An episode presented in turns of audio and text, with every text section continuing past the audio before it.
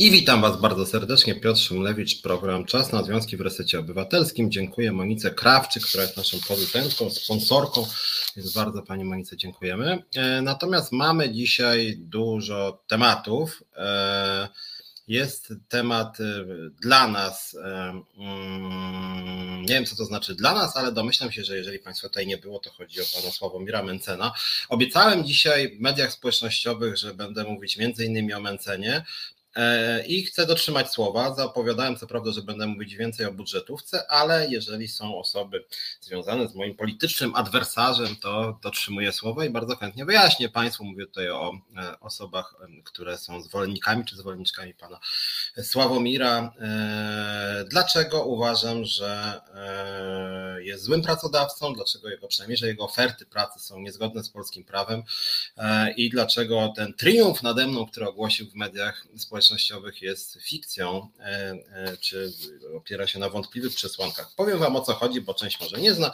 Część stałych bywalców e, mm, resetu wie o czym mówię, ale chciałbym o tym powiedzieć. Wczoraj o godzinie tam wieczorem Mencen się pochwalił, że on mm, wygrał, że lewacy tacy jak Szumlewicz tutaj zgłosili skargę, donos na niego do inspekcji pracy i proszę bardzo, inspekcja pracy nie stwierdziła nieprawidłowości, więc niech ci debile spadają. Tak, pan Sławomir nie używa zbyt subtelnego języka i co ciekawe w tej sprawie dotyczących nieprawidłowości rzekomych czy nierzekomych, jak chodzi o jego kancelarię, ani razu się nie odniósł merytorycznie do e, zarzutów. Mm, witam wszystkich skądinąd. Czy będzie coś o Gertrudzie? Będzie też o Gertrudzie później, ale chciałem zacząć od tego Mencena, żeby dotrzymać słowa mm, panom pana Mencena i przykład i może ich trochę podszkolić sprawa pracy osoby, które ten temat y, znają, y, no to pozwólcie, że przynajmniej przypomnę ramowo o co chodzi powiem, dlaczego uważam, że mam rację w tej sprawie, przypomnę. Otóż dostałem, podobnie jak pan Mencen, y, list od inspekcji pracy, tylko przypuszczam, że list do pana Sławomira Mencena był znacznie grubszy. E, mianowicie ja dostałem list jednostronicowy. E, przeczytam, żeby nie było, że jakieś manipulacje. Mianowicie dotyczy wniosku o kontrolę z dnia 19 kwietnia 23. Piotr Szymlewicz, przewodniczący Związkowej Alternatywy, w odpowiedzi na wniosek dnia 19 kwietnia informuje, że iż przeprowadzono kontrolę w kancelarii Mencen z siedzibą w Toruniu w zakresie objętym pismem. Inspektorzy pracy na podstawie okazanych dokumentów nie stwierdzili nieprawidłowości, w tym zakresie minimalnej stawki godzinowej oraz minimalnego wynagrodzenia za pracę i ten akapit, którym e, no, pan Mencen może go nawet nie znać, więc ja u mnie w każdym razie w liście to jest, mianowicie w związku z tym, że Państwa Związek Zawodowy nie jest stroną postępowania, inspektor pracy nie jest uprawniony do udzielania szczegółowych informacji w zakresie przeprowadzonej kontroli. Krótko mówiąc, nie dostałem i nie dostaliśmy jako związkowa alternatywa e, protokołu z tego badania pana Sławomira Mencena, kancelarii Mencena, więc uzasadnienia żadnego nie mamy, nie mamy żadnych informacji, nie wiemy ile pan Mencen zapłacił, jakie tak naprawdę realnie były umowy w kancelarii Mencen. Od razu was wprowadzam w temat, że działalność inspekcji pracy w tym zakresie naszym zdaniem, zdaniem naszych prawników jest niezgodna z prawem, dlatego że są wyroki Wojewódzkiego Sądu Administracyjnego, że działalność inspekcji pracy w całości jest objęta ustawą o informacji publicznej i inspekcja pracy ma obowiązek informować obywateli o wynikach swoich kontroli Tym bardziej, że my jesteśmy związkiem zawodowym ogólnopolskim, który no, jest właśnie od tego, żeby e, zajmować się nadzorem rynku pracy, więc niecierpliwie czekamy, aż inspekcja pracy prześle nam wyniki kontroli i wtedy będziemy mogli się odnieść. Cóż takiego jest z tą kancelarią Mencena, że właśnie PIP stwierdził, że tam nie stwierdzono nieprawidłowości. Przypomnę przedmiot skargi i zaraz Wam powiem również wyznawcom pana Sławomira, dlaczego moim zdaniem powinni e, swojego lidera jednak krytykować. E, e, o co tutaj chodzi? Mianowicie trzy miesiące temu mniej więcej znalazłem w sieci ogłoszenie na stronie pracuj.pl kancelarii Mencen i uznałem, zaraz powiem Wam dlaczego, przypomnę krótko, że te oferty pracy są sprzeczne z polskim prawem, są sprzeczne z kodeksem pracy, e, zaniżają stawki, są to oferty, w których oferuje się stawki poniżej płacy minimalnej, w których zastępuje się umowę na etat umową o staż, że krótko mówiąc ten staż czy praktyka jest czymś pozornym i powinien być to etat. I myśmy to zgłosili do inspekcji pracy, czyli oferty pracy. Ja już wtedy mówiłem, że ja nie wiem, ile realnie pan Mencen płaci, natomiast te oferty, które proponuje, są moim zdaniem niezgodne z przepisami prawa. W związku z tym my nie wiemy, czy, czy pan Mencen wypłaca dokładnie tyle, ile zaoferował w ofertach. Jeżeli tak, to naszym zdaniem łamie prawo pracy i moim zdaniem po, na podstawie mojej znajomości prawa. Natomiast bardzo możliwe jest to, że pan Sławomir Mencen realnie płaci więcej, co oczywiście mu się chwali, niż to, co było w jego ofertach. Byłoby miło, żebyśmy się dowiedzieli właśnie tego protokołu i bardzo chętnie bym to wtedy w sieci też ten wynik protokołu pokazał, dlatego że jeżeli pan Mencen na przykład zapłacił więcej niż to zaoferował w swoich e, propozycjach pracy, to znaczy, że pan Mencen się uczy na błędach i to znaczy, że jednak nasze skargi po prostu zadziałały, że pan Mencen naszą argumentację E, podziela. W związku z tym, jeżeli inspekcja pracy nawet nie chce nam przekazać wyniku kontroli, to jeżeli są tutaj osoby od pana Sławomira, to apeluję, żebyście przekazali swojemu liderowi, żeby no, przekazał nam, żeby upublicznił ten wynik kontroli. Jeżeli jest z siebie dumny, jeżeli nie ma nic do ukrycia, ja nie mam nic do ukrycia. On twierdzi, że ma najszybciej rozwijającą się kancelarię w Polsce. To niech pokaże te wyniki kontroli, że czarno na białym będzie, że właśnie, że właśnie działa w pełni zgodnie z przepisami i płaci tyle, ile oferował w swoich propozycjach pracy. Natomiast naszym zdaniem, moim zdaniem, Pan Sławomir Mencen, po tym jak skrytykowaliśmy go i zgłosiliśmy jego firmę do inspekcji pracy, to skądinąd nie jest to głupie, jest to racjonalne. Skonsultował się z prawnikami. Prawnicy mu powiedzieli: e, Sławek, podnieś te stawki, ponieważ przegrasz, ponieważ złamałbyś przepisy prawa pracy, gdybyś to wdrażał, co tutaj zaproponowałeś. Więc to jest druga sprawa. Trzecia sprawa do osób, które mnie nazywają donosicielem. Mm, nie, nikogo tutaj pytanie, nikt nie, nie, nie jesteście Państwo zablokowani. Ja też nie apeluję, żeby blokować kogokolwiek. Mam tylko prośbę, żebyście nie używali jakichś wyzwisk e, personalnych, e, a jeżeli tak, to bardzo chętnie też wysłucham Waszych argumentów oczywiście. E, jedna uwaga odnośnie tego mojego donosicielstwa, że jestem jakimś kapusiem, tam mi Pawka Morozow się pojawił. Otóż słuchajcie, no Generalnie w demokratycznym państwie prawa chyba jest tak, e, że jeżeli mamy e, przekonanie, że ktoś łamie przepisy dowolnego prawa, prawa podatkowego, e, prawa pracy, czy że stosuje przemoc, czy kogoś okrada, no to wtedy informujemy organy ścigania na tym polega chyba też jakieś dobrze funkcjonujące społeczeństwo, że nie zgadzamy się na łamanie przepisów e, e, i myślę, że to jest chyba naturalne, już szczególnie e, rolą i misją związków zawodowych jest to, żeby nagłaśniać łamanie przepisów prawa pracy. Jeżeli związkom się wydaje, na podstawie publicznie udostępnionych materiałów, że gdzieś prawo pracy jest łamane, to my tą sprawę nagłaśniamy. Instytucją, która e, służy temu, żeby sprawdzać, e, czy e, przepisy prawa są łamane, jest właśnie Państwowa Inspekcja Pracy. Ja tu zwracam uwagę, Państwowa Inspekcja Pracy nie jest ani sądem, ani prokuraturą, ani policją. Inspekcja Pracy co roku z własnej nieprzymuszonej woli, taka jest jej rola, kontroluje co najmniej kilkadziesiąt tysięcy firm, około 80 tysięcy firm rocznie inspekcja pracy kontroluje i ona ma prawo kontrolować e, kogo chce, niezależnie od tego, czy to będzie, e, czy ktoś zgłosi daną firmę, czy jej nie zgłosi. Po prostu inspekcja pracy ma prawo przeprowadzać tego typu kontrole. To jest jej zadanie, konstytucyjne zadanie. E, na nią idzie rocznie kilkaset milionów złotych, więc jej rolą jest to, żeby sprawdzać, czy przepisy są przestrzegane, czy nie, a rolą związków zawodowych, czyli mnie między innymi jest to, E, żeby e, zwracać uwagę na nieprawidłowości, które według mojej wiedzy uznaję za nieprawidłowości. Ja to zgłaszam do inspekcji pracy. Jeżeli inspekcja pracy mówi na przykład, OK, wszystko jest w porządku, no to proszę bardzo, wszystko jest w porządku. Tutaj e, na, na, na przykład, na, na, przykład kwestie związane z tym a propos pijanych kierowców. Jeżeli ktoś rzeczywiście po pijaku prowadzi samochód, to moim zdaniem warto dla bezpieczeństwa nas wszystkich poinformować organy ścigania w tej sprawie.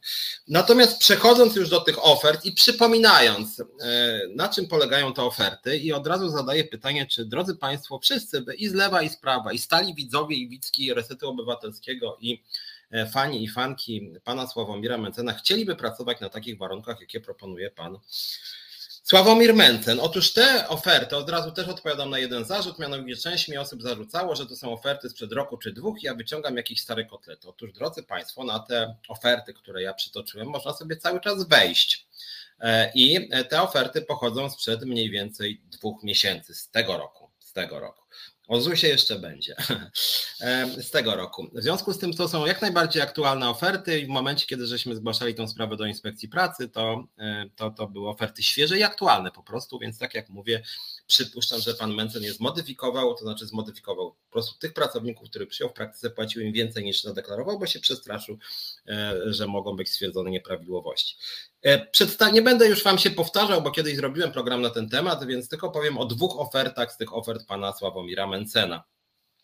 I sami się zastanówcie, czy uważacie, że to jest zgodne z prawem, czy niezgodne, a jak nie znacie prawa, czy to są oferty do przyjęcia, czy nie do przyjęcia, czy ktokolwiek z Was chciałby w ten sposób pracować, czy uważacie, że to jest elementarnie godna praca. Otóż pierwsza e, e, umowa, o której chciałem powiedzieć, propozycja pracy pana Mencenek jest z tego roku, z kwietnia tego roku, niedawno, nie z ubiegłego czy sprzed pięciu lat.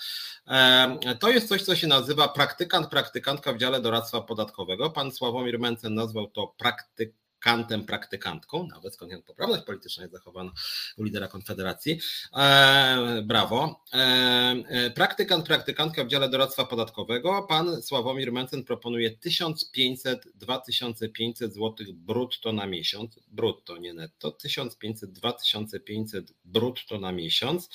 Je mamy napisane tutaj pod spodem. Jest to część etatu, pełny etat. Domyślnie 1500 to jest część etatu, prawdopodobnie pół. 2500 zł brutto, brutto, to jest pełny etat. Pierwsza uwaga, która się narzuca, że w Polsce e, płaca minimalna, no to było trzy miesiące temu, od 1 lipca płaca minimalna wynosi w ramach umowy o pracę 3000, e, teraz 3600, wtedy wynosiła 3490 zł brutto. Stawka minimalna za godzinę wynosiła 22 zł 80 groszy, teraz 23,50. Mm, więc przypominam, wtedy 3490 zł była płaca minimalna miesięczna, a jeżeli ktoś zatrudniał w ramach umów cywilnoprawnych, to jak przeliczymy sobie liczbę godzin, godzin e, na pełny etat, czyli w ramach umowy zlecenie, jeżeli ja pracuję dzień w dzień 8 godzin, to wychodzi około 168 godzin średnio, razy 22,80 e, to jest 3830 zł. Krótko mówiąc, pracodawca musi Wam, moi drodzy, zapłacić albo jeżeli macie umowę na etat, umowę o pracę 3600 zł brutto dzisiaj, wtedy 3490, albo e, Albo jeżeli macie umowę zlecenia i to jest pełny etat, to wtedy, wtedy było 3830, teraz to jest około 4000. Pan Mencen argumentuje, że to nie jest, e, że to nie jest e, taka umowa, która ma być zgodna z minimalnym wynagrodzeniem, ponieważ to jest praktyka czy staż. Tam jest praktyka łamana na staż, umowa staż łamane na praktyki. I rzeczywiście jest tak, że w Polsce funkcjonuje coś takiego jak staże i praktyki, w ramach których nie trzeba płacić tych minimalnych stawek. E, w doktrynie się uważa i w orzecznictwie sądu, że staże i praktyki, jak też sama nazwa wskazuje, to jest przystosowanie do zawodu. Czyli na przykład, jeżeli idziecie do biura, to na przykład, jeżeli chodzi o kancelarię prawną, to przyglądacie się, jaki jest obieg dokumentów, przyglądacie się, na czym polega rozmowa z klientami, e, jak się odpisuje na pisma. Generalnie rzecz biorąc, w umowach o staż prawie zawsze to jest cecha taka wyróżniająca, nie ma zakresu obowiązków, dlatego że taka osoba jeszcze po prostu nie umie nic, ona ma się uczyć. Staż polega na tym, żeby się oswajać zawodem. To nie jest, e, to nie jest umowa próbna, to jest zupełnie coś innego, bo w ramach umowy próbnej już macie wykonywać konkretne obowiązki pracodawcy.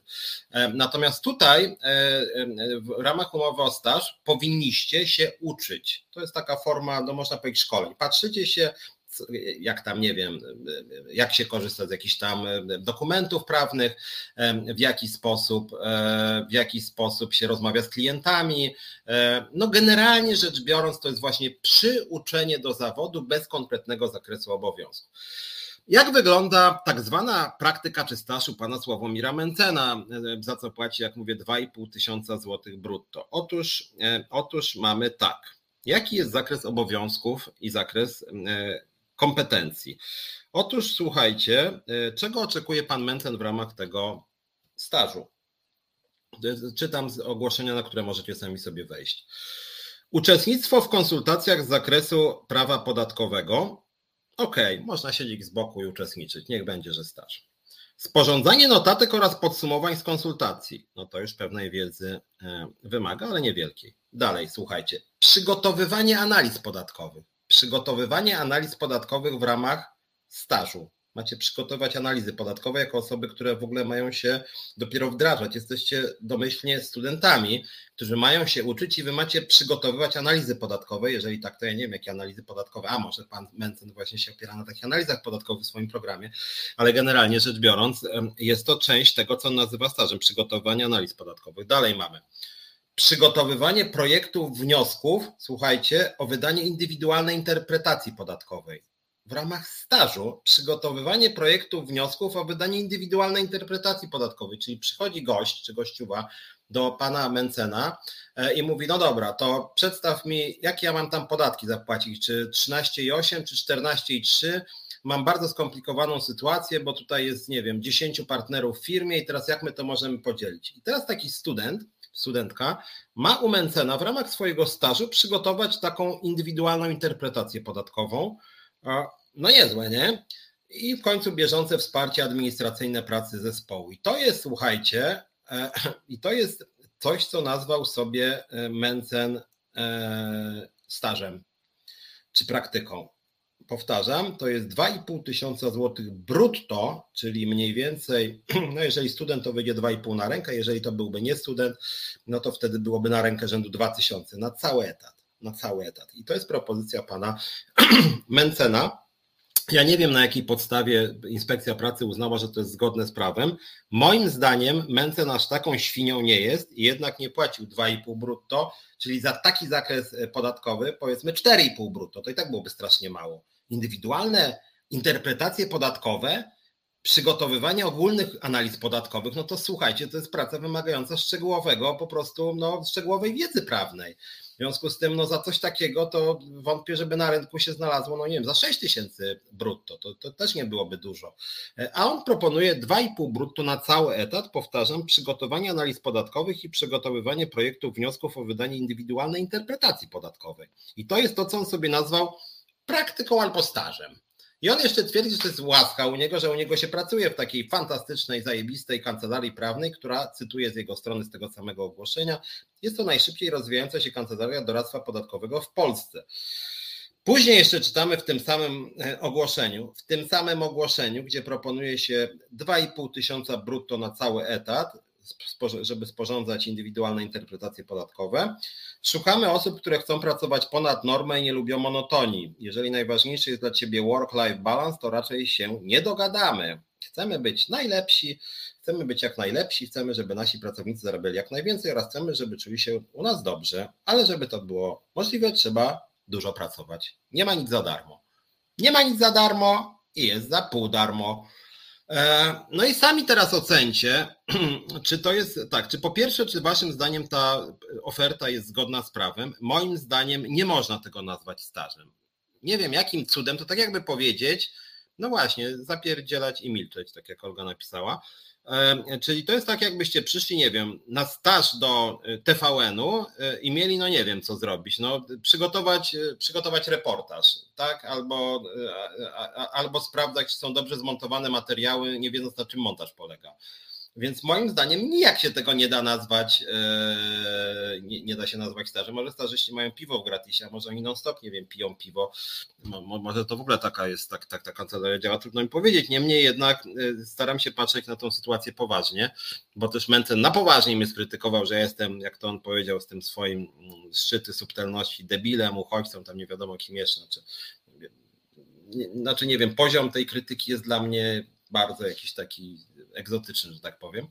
E, natomiast tak próbując to na poważnie i bardzo byłbym rad, gdyby pan Mencen na poważnie się też odniósł merytorycznie. E, e, jeżeli od kogoś się oczekuje uczestnictwa w konsultacjach z prawa podatkowego, sporządzania notatek z podsumowań z konsultacji, przygotowania analiz podatkowych, przygotowania indywidualnych interpretacji podatkowych, jeszcze wsparcie administracyjne całego zespołu, no przecież to jest etat.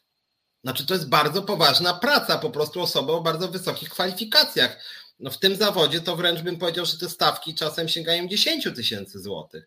Więc dla, ja jestem zszokowany, przyznam akurat tym, jestem zszokowany pod tym decyzją inspekcji pracy, dlatego tak mocno e, naciskam na to, żeby, była, żeby był protokół, bo ja liczę na to, że Mencen jednak się nauczył, że to jest tylko taka głupia bajera dla kretynów, te 2,5 brutto, a tak naprawdę on płaci 6,5 za coś takiego.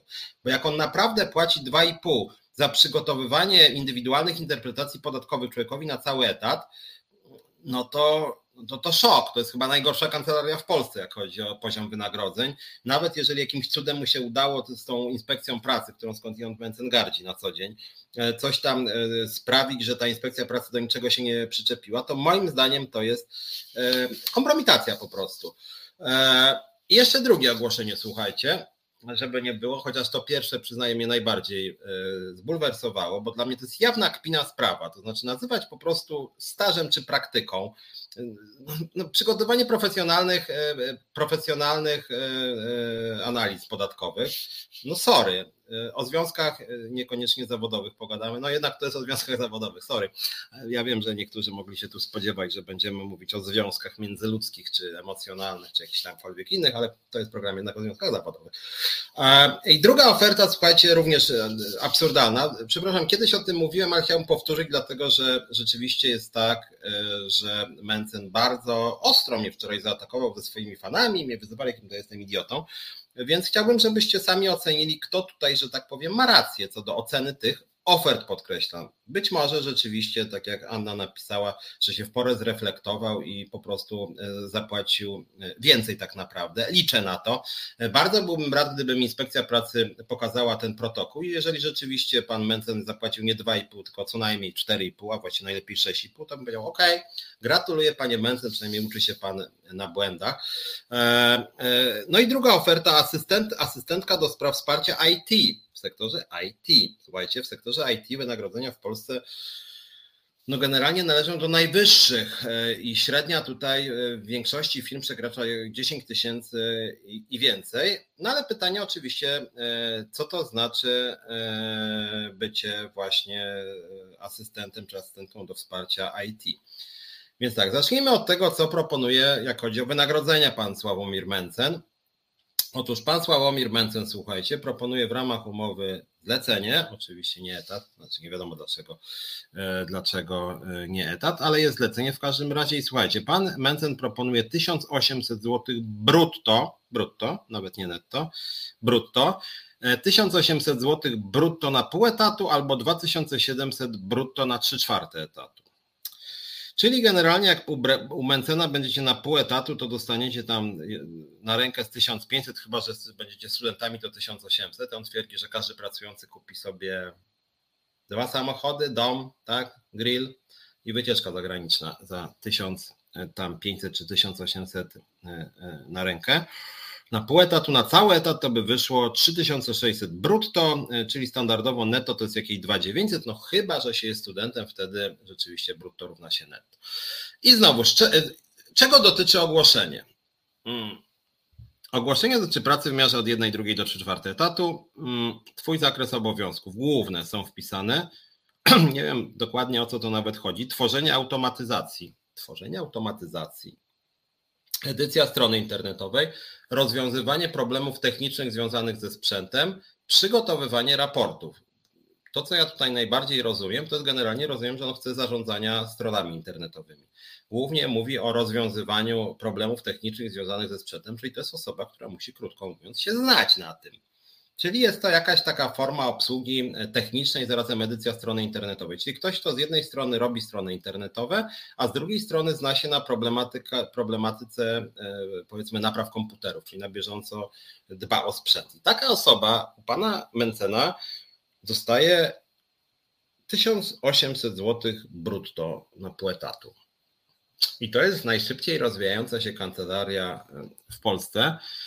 No i tam się jeszcze mówi o bardzo dobrej organizacji pracy, o wyróżniającym się zaangażowaniu, o wykształcenie techniczne jest tutaj konieczne, trzeba mieć wykształcenie techniczne. Mm, e, I oczywiście powtórzone jest w tym ogłoszeniu to, co w poprzednim, czyli jeżeli najważniejszy jest dla Ciebie life, work-life balance, to raczej się nie dogadamy. Mm, więc szukamy osób, które chcą pracować ponad normę i nie lubią monotonii, więc kochani, jeszcze w pakiecie dostajecie nieopłacane nadgodziny, no bo w końcu będziecie pracować ponad normę i to wszystko 1800-2700 zł brutto w ramach umowy śmieciowej, więc żadnych urlopów, żadnych wakacji, żadnych tego typu rzeczy, nie pracujecie, nie dostajecie więcej. I to jest ta druga oferta i myśmy również tą drugą ofertę zgłosili, znaczy po pierwsze no, ona jest fatalna po prostu, bo za obsługę, za obsługę i strony internetowe, i od strony technicznej, czyli musicie umieć naprawiać komputery, dostawać 1800 brutto na pół etatu, sorry, słabe moim zdaniem, nie wiem jak wy. Ja rozumiem, że Toruń nie jest Warszawą, ale Toruń według mojej wiedzy byłem parę razy, nie jest najtańszym miastem, ale w ogóle płacić takie pieniądze gdziekolwiek jeszcze w kancelarii, która jest taka z siebie dumna, no to dla mnie to jest szok, strasznie słabe. Natomiast myśmy uznali y, w związku, że, y, że jest to przy okazji umowa nie tylko słaba, ale podobnie jak ta pierwsza, nielegalna, znaczy niezgodna z przepisami polskiego prawa, dlatego że w Polsce, ja to podkreślam i część osób tego nie rozumie, więc jak tu jest jakikolwiek fan czy fanka pana Mencena, to niech mu to wytłumaczy, bo on może tego nie rozumie. Generalnie w Polsce jest płaca minimalna. Obecnie ona wynosi 3600 zł brutto. Do 1 lipca wynosiła 3490 brutto na pełnym etacie. Na pełnym etacie. Natomiast jak chodzi o umowy cywilnoprawne, to w Polsce obowiązuje od roku 2000, bodaj zaraz 16 chyba, minimalna stawka godzinowa, minimalna stawka godzinowa, która do lipca wynosiła 22,80, od lipca 23,50. I teraz, jeżeli ktoś wpisuje, że zatrudnia kogoś na cały etat, czy na pół etatu w ramach umowy zlecenie, zlecenie, e, to wtedy się liczy liczba godzin razy 22,80, dzisiaj 23,50. W związku z tym ja to zgłosiłem do PIP-u, między innymi dlatego, że jeżeli sobie weźmiemy liczbę godzin w ramach etatu, to wtedy etat wychodzi w Polsce 168 godzin. 168. Połówka ze 168 to jest średnio w miesiącu dni pracujących 84. Jeżeli to pomnożymy sobie przez 22,80, to w ramach umowy zlecenia, gdzie liczy się stawka godzinowa, to minimalne miesięczne wynagrodzenie nie wynosi 1800, czy wtedy to nawet było trochę mniej, 1745, tylko ono wynosi 22,80 razy e, te 84, e, czyli to wychodzi ponad 1900 zł, mniej więcej 1920. Czyli te stawki są niższe niż płaca minimalna, więc tak jak Ola pisze, chce być ministrem finansów, a nie umie liczyć. Nie jest to zgodne z polskim prawem. To byłoby zgodne z prawem, gdyby on dał etat, a on nie dał etatu, chociaż uważam, że to, co on tutaj wypisuje, to spełnia warunki etatu, bo taka osoba rozumiem, że ma być w firmie, ma na bieżąco dbać i ma być o, o sprzęt ma być pod kierownictwem pracodawcy, więc moim zdaniem to jest klasyczny etat, podobnie jak ta rzekome, jak rzekome yy, praktyki, a płaci tylko 1800. Powinien moim zdaniem minimum 1915 mniej więcej z tego co pamiętam, czyli 3830 w ramach e, etatu. Więc moim zdaniem, podsumowując wniosek, e, wątek, obydwie te oferty są sprzeczne z polskim prawem pracy i dlatego żeśmy zgłosili to do Państwowej Inspekcji Pracy. Ile realnie płacił Mencen? Jeżeli Państwowa Inspekcja Pracy rzetelnie się temu przyjrzała, to być może Mencen rzeczywiście płacił więcej. Jeżeli chwali, płacił więcej, chwała mu za to, że się facet uczy na błędach. E, przypomnę tylko, że w tym samym czasie Oskarżyliśmy firmę, kancelarię prawna.pl o to, że ma dokładnie takie same stawki jak pan Mencen, że również łamią przepisy prawa pracy. Napisaliśmy o tym patologia, łamiecie przepisy i oni napisali OK, ma pan rację, zmienimy to. I zmienili. I zmienili, podnieśli. W związku z tym są firmy na tym rynku, które podnoszą. Ja im nawet pisałem wtedy, że słuchajcie, no podnieśliście do płacy minimalnej, więc jakbyście byli taką dobrą firmą, to moglibyście więcej podnieść. Niemniej jednak zgodzili się, że popełnili błąd i podnieśli, a Mencen nie dość, że nie, nie, nie przyznał się do błędu, to jeszcze zaczął wyzywać. Kretyn, idiota, debil, tam, no, jakieś takie w ogóle żenujące, tak, jak na kogoś, kto uważa się za poważnego polityka. Więc, więc, więc e, konkludując tą sprawę Mencena, o której za dużo miałem nie mówić, ale to Mencen mnie, że tak powiem, zaatakował, więc wam tłumaczę o co tutaj chodzi. Uważam, że obydwie te oferty Mencena, oferty Mencena podkreślam, e, e, są w nich propozycje niezgodne z polskim prawem. Niezgodne z polskim prawem. Nie wiem, czy płaci podstawem, tutaj pisze Dires 12 E, inspekcja pracy no nie bada tego, czy on płaci pod stołem, czy nie. Płacenie pod stołem jest nielegalne. W związku z tym e, rozumiem, że prawdopodobnie jednak płacił, że tak powiem, na stole jakoś lepiej, jeżeli inspekcja pracy e, nie stwierdziła nieprawidłowości. Natomiast powtarzam po raz trzeci, wysłałem pismo od razu E, e, do inspekcji pracy, żeby wydała mi protokół. Jeżeli dostanę ten protokół, to oczywiście chętnie go Wam zaprezentuję. E, jak będą jakieś klauzule, chociaż uważam, że nie ma podstaw do jakichkolwiek klauzul tajności tutaj, to, to tak czy inaczej chciałbym opowiedzieć Wam, jakie są wyniki tej kontroli PIP-u i co tam tak naprawdę jest, bo powtarzam, jeżeli Mencen naprawdę zapłacił nie 2500, tylko 4500, no to znaczy, że się facet uczy przynajmniej, to znaczy, że ma jakichś prawników i E, i faktycznie coś tam kombinuje w tej głowie, że lepiej jednak nie, nie, nie, nie, nie narażać się na jakieś porażki z inspekcją pracy, porażki wizerunkowe. Dobra, to tak chciałem powiedzieć wstęp odnośnie pana Sławomira Mencena. Ja jestem szczególnie zszokowany w tej sprawie tym, że sporo młodych ludzi e, mówi, że, że fantastycznie, że ludzie, że ludzie powinni, e, że każdy w końcu może odmówić, że jeżeli ludzie idą do tej pracy, znaczy chcą, że jest fajnie, no to jest po prostu argument jakiś nie społeczeństwa niewolników. To znaczy, że co? Że, że jeżeli ktoś, nie wiem, znajdzie się w dramatycznej sytuacji życiowej, mieszka w jakiejś miejscowości, gdzie generalnie rzecz biorąc e, e, nie ma pracy dobrze płatnej, nie wszędzie jest, nie wiem, Warszawa, czy Wrocław, czy Kraków, gdzie tej pracy trochę jest na rynku. E, jest w jakiejś nie wiem, małej mieścinie czy w jakiejś wiosce, gdzie generalnie ofert pracy specjalnie nie ma i taka osoba jest na przykład w dramatycznej sytuacji, musi wziąć każdą robotę, to co? Jak taka osoba weźmie robotę za 5 zł za godzinę, to powiecie, no dobra, e, spoko, niech będzie 5 zł, jeżeli bierze, to znaczy, że, że powinno się brać. Fantastycznie, nie? Płaca minimalna jest po to, żeby właśnie takich sytuacji nie było. Natomiast ja sprawę Mencena poruszyłem między innymi dlatego, że Mencen jest osobą rozpoznawalną, że jest osobą, która ma jakiś autorytet u części, szczególnie młodych ludzi, że jest politykiem, który chce zmieniać Polskę, jak mówi, chce wywracać stolik. Więc jeżeli wywracanie stolika miało polegać na tym, że on wywróci płacę minimalną do góry nogami i pozwoli płacić, nie wiem, 10 zł za godzinę, E, czy że będzie sobie, że będziemy mogli sobie nazywać jakąkolwiek umowę, umową o staż czy praktykę i płacić dowolnie małe pieniądze, tak jak on 2,5 brutto na cały etat, no to kurczę, to jest dramat jakiś.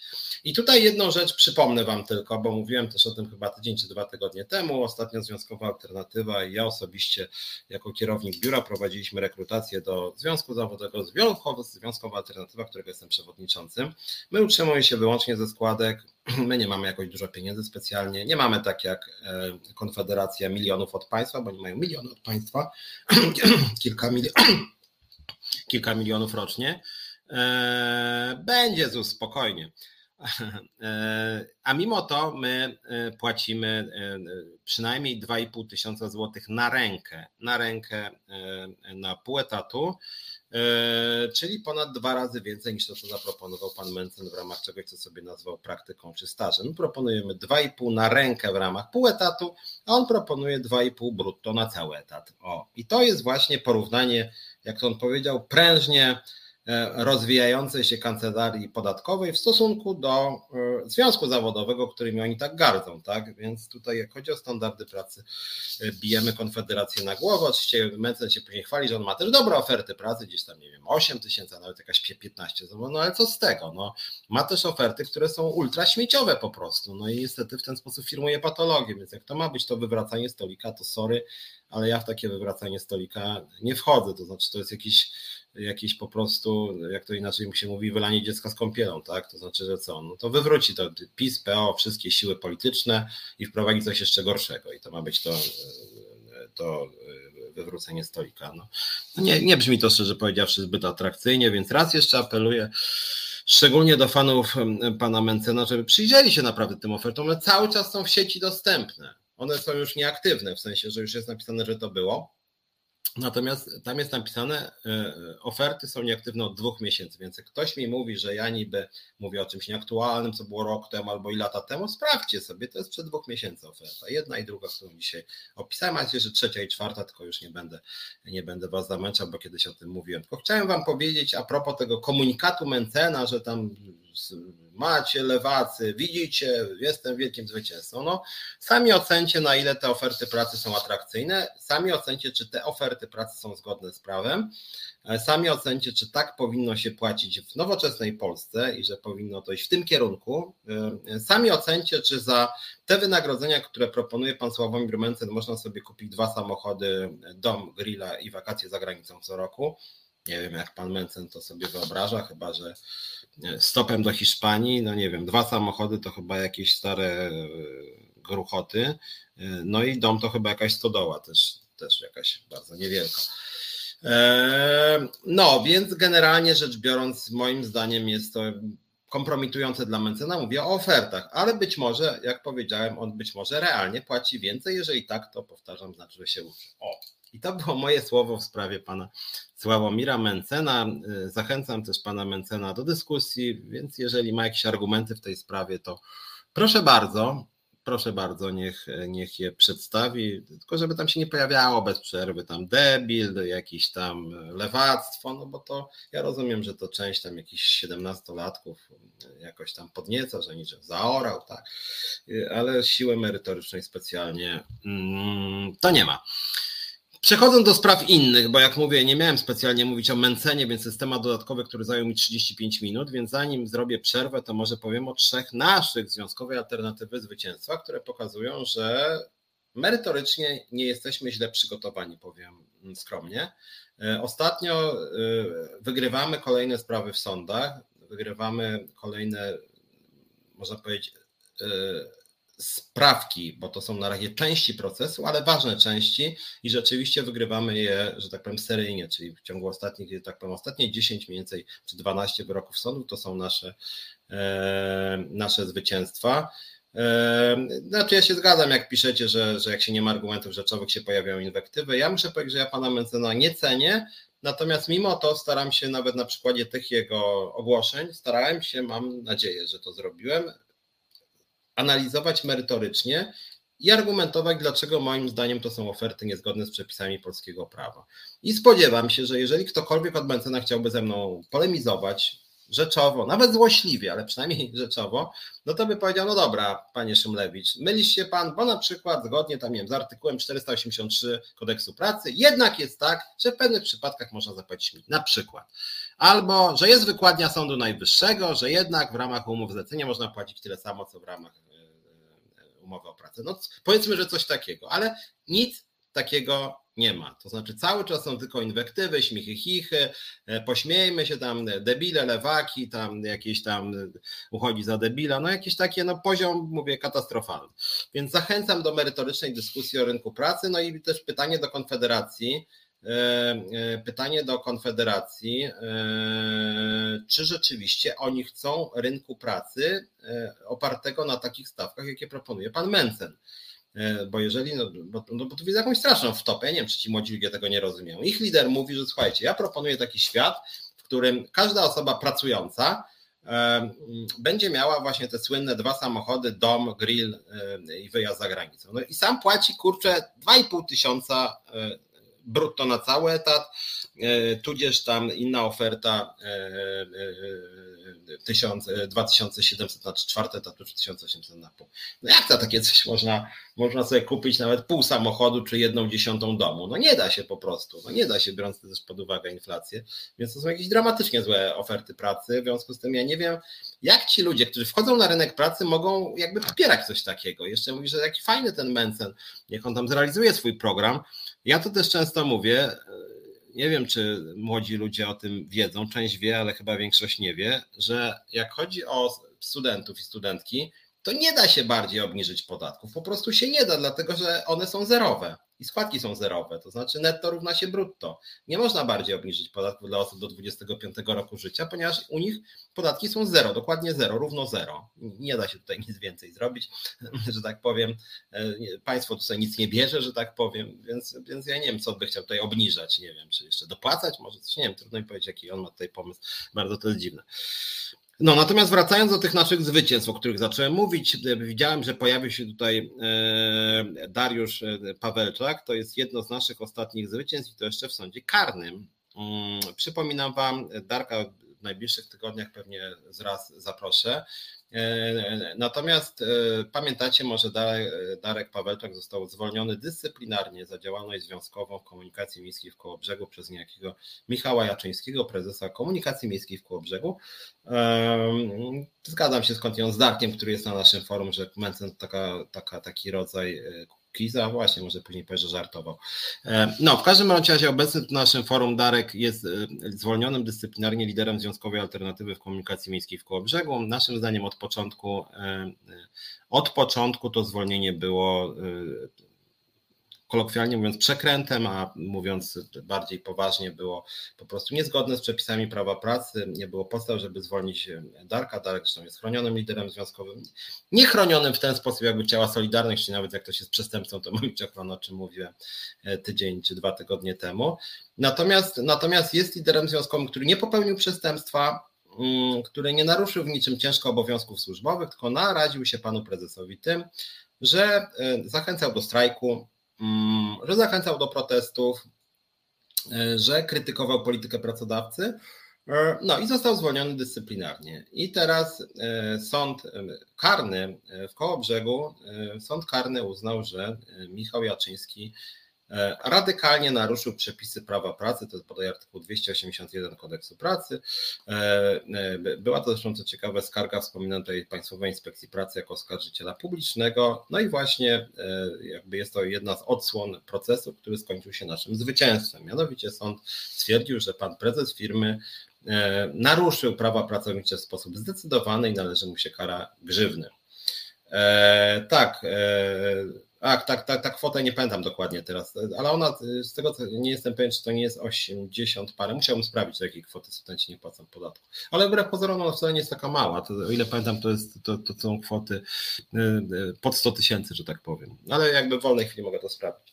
E, no natomiast wracając, wracając do tej komunikacji miejskiej w Kołobrzegu, e, e, pan Jaczyński przegrał ten proces w pierwszej instancji, nie wiem czy się będzie odwoływał. To co nas tylko boli to jest wysokość kary dla pana Jaczyńskiego, chociaż warto pamiętać, że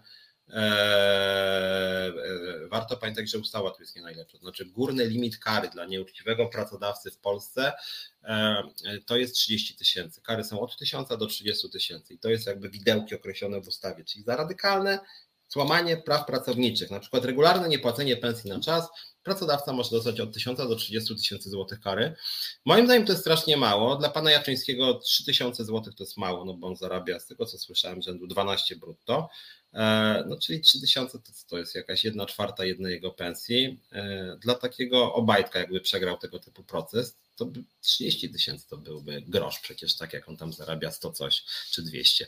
W związku z tym te kary są zdecydowanie zbyt niskie i będziemy walczyć o to, żeby je podnieść. Niemniej jednak, niemniej jednak wyrok na razie w pierwszej instancji e, jest ważny, 3000, nie 1000, 3000, e, do Bena mówię, e, jest niski, niemniej jednak ma pewne znaczenie i kompromituje pana Jaczyńskiego. Przegrać w sądzie karnym, w sądzie karnym, gdzie naprawdę tych wyroków jest niewiele i sprawy rzadko trafiają do sądów karnych, no to to już jest twarda kompromitacja dla pracodawcy. Więc ja uważam, że ten Jaczyński po czymś takim w ogóle Rada Nadzorcza powinna jednak go zdyscyplinować, odwołać, zmusić do przywrócenia do pracy naszego lidera. No wydaje mi się to dosyć, e, dosyć e, oczywiste, tak? E, Waldemar Wysokiński, czy to ma płacić prezes czy zakład pracy? To znaczy, zgodnie z orzecznictwem, i o ile pamiętam, to chyba jest też w ustawie, akurat tu co ciekawe, ma płacić osoba fizyczna. Osoba fizyczna. W związku z tym to jest dosyć ciekawe i to bardzo dobrze oczywiście, no bo gdyby to nie płaciła osoba fizyczna, tylko zakład, to taki, taka pani Uścińska czy pan Jaczyński mówi, dobra, to tam 100 tysięcy może nawet zapłacić, nie? Oni tam się nie przejmują, tym bardziej, że to jest własność nie ich, tylko miasta czy państwa, to oni by wtedy, y, to oni by wtedy mówili, dobra, to będziemy płacić jako firma, więc w tym wypadku Darek sam potwierdza, prezes płaci i co jest akurat dobre. To, że on musi z własnych pieniędzy coś zapłacić, to nawet te 3000 mało strasznie, ale jakby no jest to mega upokarzające. Mega upokarzające, że prezes firmy publicznej jakby nie było, znaczy publicznej w znaczeniu takim, że to jest zakład no, szeroko rozumianego państwa, w tym wypadku samorządu, no ale generalnie państwa, że facet jest w instytucji jakoś tam zaufania publicznego, no komunikacja miejska to jest ważny element funkcjonowania szeroko rozumianego państwa, miasta, no, samorządu, jest usługą publiczną dla ludzi, tak, i że taki prezes dostaje karę, bo niezgodnie z przepisami wyrzuca lidera związkowego, więc moim zdaniem to jest to jest e, kompromitacja. Jest to moim zdaniem kompromitujące i Rada Nadzorcza naprawdę. E, tak, Kasa Miejska, oczywiście, Waldemar, masz rację, tak, więc no, mówię szeroko powiedziałem sprawa publiczna, nie chodziło mi o państwo, tylko można powiedzieć dobro wspólne, tak. Więc moim zdaniem jakby ten wyrok, co prawda, jest dla nas niezadowalający, zastanawiamy się tutaj z Darkiem, czy, czy, czy odnośnie apelacji, czy nie żądać wyższej kary, no ale jeżeli nawet będzie wyższa, to moim zdaniem to będzie powiedzmy, no nie wiem, byłoby 10 tysięcy, tak, to raczej tego typu typu stawki funkcjonują w tego typu sprawach. Natomiast sam fakt, że właśnie jest taki wyrok, a nie inny, jest moim zdaniem bardzo ważny, bardzo znaczące e, i jest to jakieś nasze zwycięstwo. E, albo się wyroku prawomocnia, jeżeli będzie odwołanie, to liczę na to, że sąd apelacyjny się z nami zgodzi, ewentualnie tą karę podniesie, więc, więc to jest jedno nasze zwycięstwo. Drugie nasze zwycięstwo, Darek pisze, że, że, że, że jednak nie, że, żeby się z tym dogodzić. Okej, okay, ja jak też nie, nie, nie, nie, nie wpycham się w kompetencje, że tak powiem, naszych związków zakładowych za bardzo, natomiast uważam, że to jest zwycięstwo e, i, e, i, i kolejna nasza wygrana sądowa, więc jest to moim zdaniem powód do dumy i zarazem, jak powiedziałem, kompromitacja pana prezesa. Nie, w tym wypadku prezes płaci, Waldku, prezes, nie, tutaj właśnie, tak jak Darek powiedział, prezes płaci te 3000, znaczy My płacimy w tym sensie, że on dostaje pensję z szeroko rozumianego budżetu centralnego, ale generalnie z pieniędzy prywatnych, można być z pensji prywatnej. E, natomiast e, po pierwsze, myśmy zgłosili taki wniosek na razie e, medialnie, że tak powiem, później będziemy przez Sejm z tym iść, żeby kary dla pracodawców, którzy nieuczciwie zwalniają liderów związkowych, wynosiły 12 pensji razem z dodatkami 12 nie od 1000 do 30 tysięcy, tylko 12 pensji razem z dodatkami, czyli jeżeli by tak było, to pan e, prezes Jaczyński zapłaciłby nie znam dokładnej kwoty, bo on tam ponoć e, różne te kwoty podawał swoich zarobków, natomiast generalnie e, to byłoby powiedzmy 12 razy 12, 150-200 tysięcy złotych. Zresztą warto by się tutaj zastanowić, czy to jest kwota e, netto, brutto, czy brutto, brutto, tak? Bo pan prezes Jaczyński, jeżeli zarabia, nie wiem, 12 brutto, to znaczy, że pracodawcę nas, podatników kosztuje powiedzmy 16, e, więc 16 razy 12 to już byłoby bliżej 200 tysięcy. Więc gdyby taki pan prezes Jaczyński wiedział, że po zwolnieniu z własnej kasy musiałby zapłacić 200 tysięcy czy 150, to moim zdaniem już by dwa razy pomyślał, bo jak, bo jak wie, że tam jest od 1000 do 30 tysięcy i raczej dostanie bliżej, e, bliżej e, tysiąca niż nawet 10 tysięcy, to on tam ma to w nosie. A gdyby mógł, miał się liczyć z tym, że będzie miał karę rzędu 200 tysięcy, no to już by e, to już by, przypuszczam, było inaczej, że jednak by się trochę przestraszył. Zadrżałaby mu ręka. Drugie nasze zwycięstwo, słuchajcie, to jest ZUS. ZUS, o ZUSie bardzo dużo mówić nie będę, pewnie pojawi się tutaj też niedługo e, Ilona Garczyńska, nasza liderka zwolniona dyscyplinarnie. Kolejne nasze zwycięstwo w ZUSie, kolejna kompromitacja e, pani prezes Uścińskiej, w tym wypadku decyzja e, inspekcji pracy. I słuchajcie, o co chodzi. Sprawa jest dosyć skomplikowana i przyznam że ja nawet dobrze nie znam tych przepisów, więc tutaj szacunek, szacunek dla naszego związku w ZUS-ie. Jedna uwaga do walka. No słuchaj, czym większa kara, tym bardziej ta działa na naszą niekorzyść. E, słuchaj, Waldku, to jest generalnie tak, że no, to, co my mamy mówić, znaczy, że fatalni pracodawcy mają w ogóle kar nie płacić, bo te kary są z, ostatecznie z budżetu centralnego, no to co, no to tak rozumując, no to w ogóle totalna bezkarność i nawet jeżeli taki będzie, nie wiem, krat, to grzywny nie dostanie, bo w sumie grzywna jest finansowana przez państwo, w związku z tym, no to po, po co on ma płacić? No, no to jest trochę jednak demagogia, no więc uważam, że chodzi, nam chodzi o to, że taki pracodawca nieuczciwy, że, że kara powinna być dla niego bolesna. No o to chodzi, tak? A z drugiej strony, i tu pewnie się zgodzimy, że jeżeli pracodawca e, działa nieudolnie, przegrywa procesy z pracownikami, prześladuje związki zawodowe, czy, czy okrada firmę, czy jakieś błędy księgowe robi bardzo ważne dla firmy, no to Rada Nadzorcza po prostu powinna go odwołać to jest jakby inna sprawa. Powinien być odwołany, no tylko niestety Waldku tak się nie dzieje wobec wszelkich jakichś tam, e, jakichś tam e, e, obajtków i, i całych tych rodzin Prawa i Sprawiedliwości. No i cóż mamy na to poradzić? Darek pisze, że prawnik Jaczyński, prawnik Jaczyński Polek, a to, to wiesz co, nie, nie będę wchodził za bardzo w temat, bo z Darkiem dzisiaj nie rozmawiałem. Być może po prostu w takim razie pan Jaczyński nie będzie zgłaszał apelacji, w takim razie by się pogodził z porażką rzeczywiście, co by pokazało, że w zasadzie, że w zasadzie po prostu się z nami zgadza, że złamał prawo, więc najwyższy czas też Darka przywrócić do pracy, bo to jest inny proces. No ale wracając do ZUS-u, który bardzo lubicie, otóż wygrana nasza w ZUS-ie, mówiłem o tym, że nawet nie znam dobrze tych przepisów i tutaj gratuluję naszym władzom w, w Zakładzie Ubezpieczeń Społecznych. E, mianowicie po naszym wniosku Państwowa Inspekcja Pracy wydała decyzję administracyjną nakazującą oddziałowi ZUS w Kielcach urządzić pomieszczenie z miejscem do wypoczynku dla kobiet w ciąży i karmiących matek. Brzmi trochę abstrakcyjnie. Eee, tak, nie zgadzam się, Batku, powinni go zwolnić, dokładnie, też tak uważam. To jest dla mnie kompromitujące i powinni go zwolnić i, i zwolnić i nakazać mu wypłatę dużej grzywny. Eee, to wtedy by i, i, i, miasto na nim zaoszczędziło i przy okazji sam by dotkliwą karę poniósł. Tak powinno być. No natomiast jak chodzi o ten ZUS, y, brzmi trochę jakby, jako skomplikowany problem, a to generalnie moim zdaniem kompromituje ZUS, który od wielu miesięcy się chwali, że jest firmą przyjazną dla społeczeństwa E, e, no tak, jeszcze Darek mówi, że z wykształcenia prawnik popełnia rażące naruszenia artykułu 281. E, przyłączam się też do Ani głosu, że zapraszamy w szeregi związkowej alternatywy, więc ja też jako lider zapraszam. Tutaj Ania też zaprasza więc, więc, więc zapraszam w imieniu swoim, Ani liczę, że też część Was, Darka na przykład, tak, gdzie zapraszamy chociażby do ZUS-u, zapraszamy do, w komunikacji miejskiej w Kołobrzegu, ale oczywiście też w innych branżach działamy w całej gospodarce na terenie całego kraju.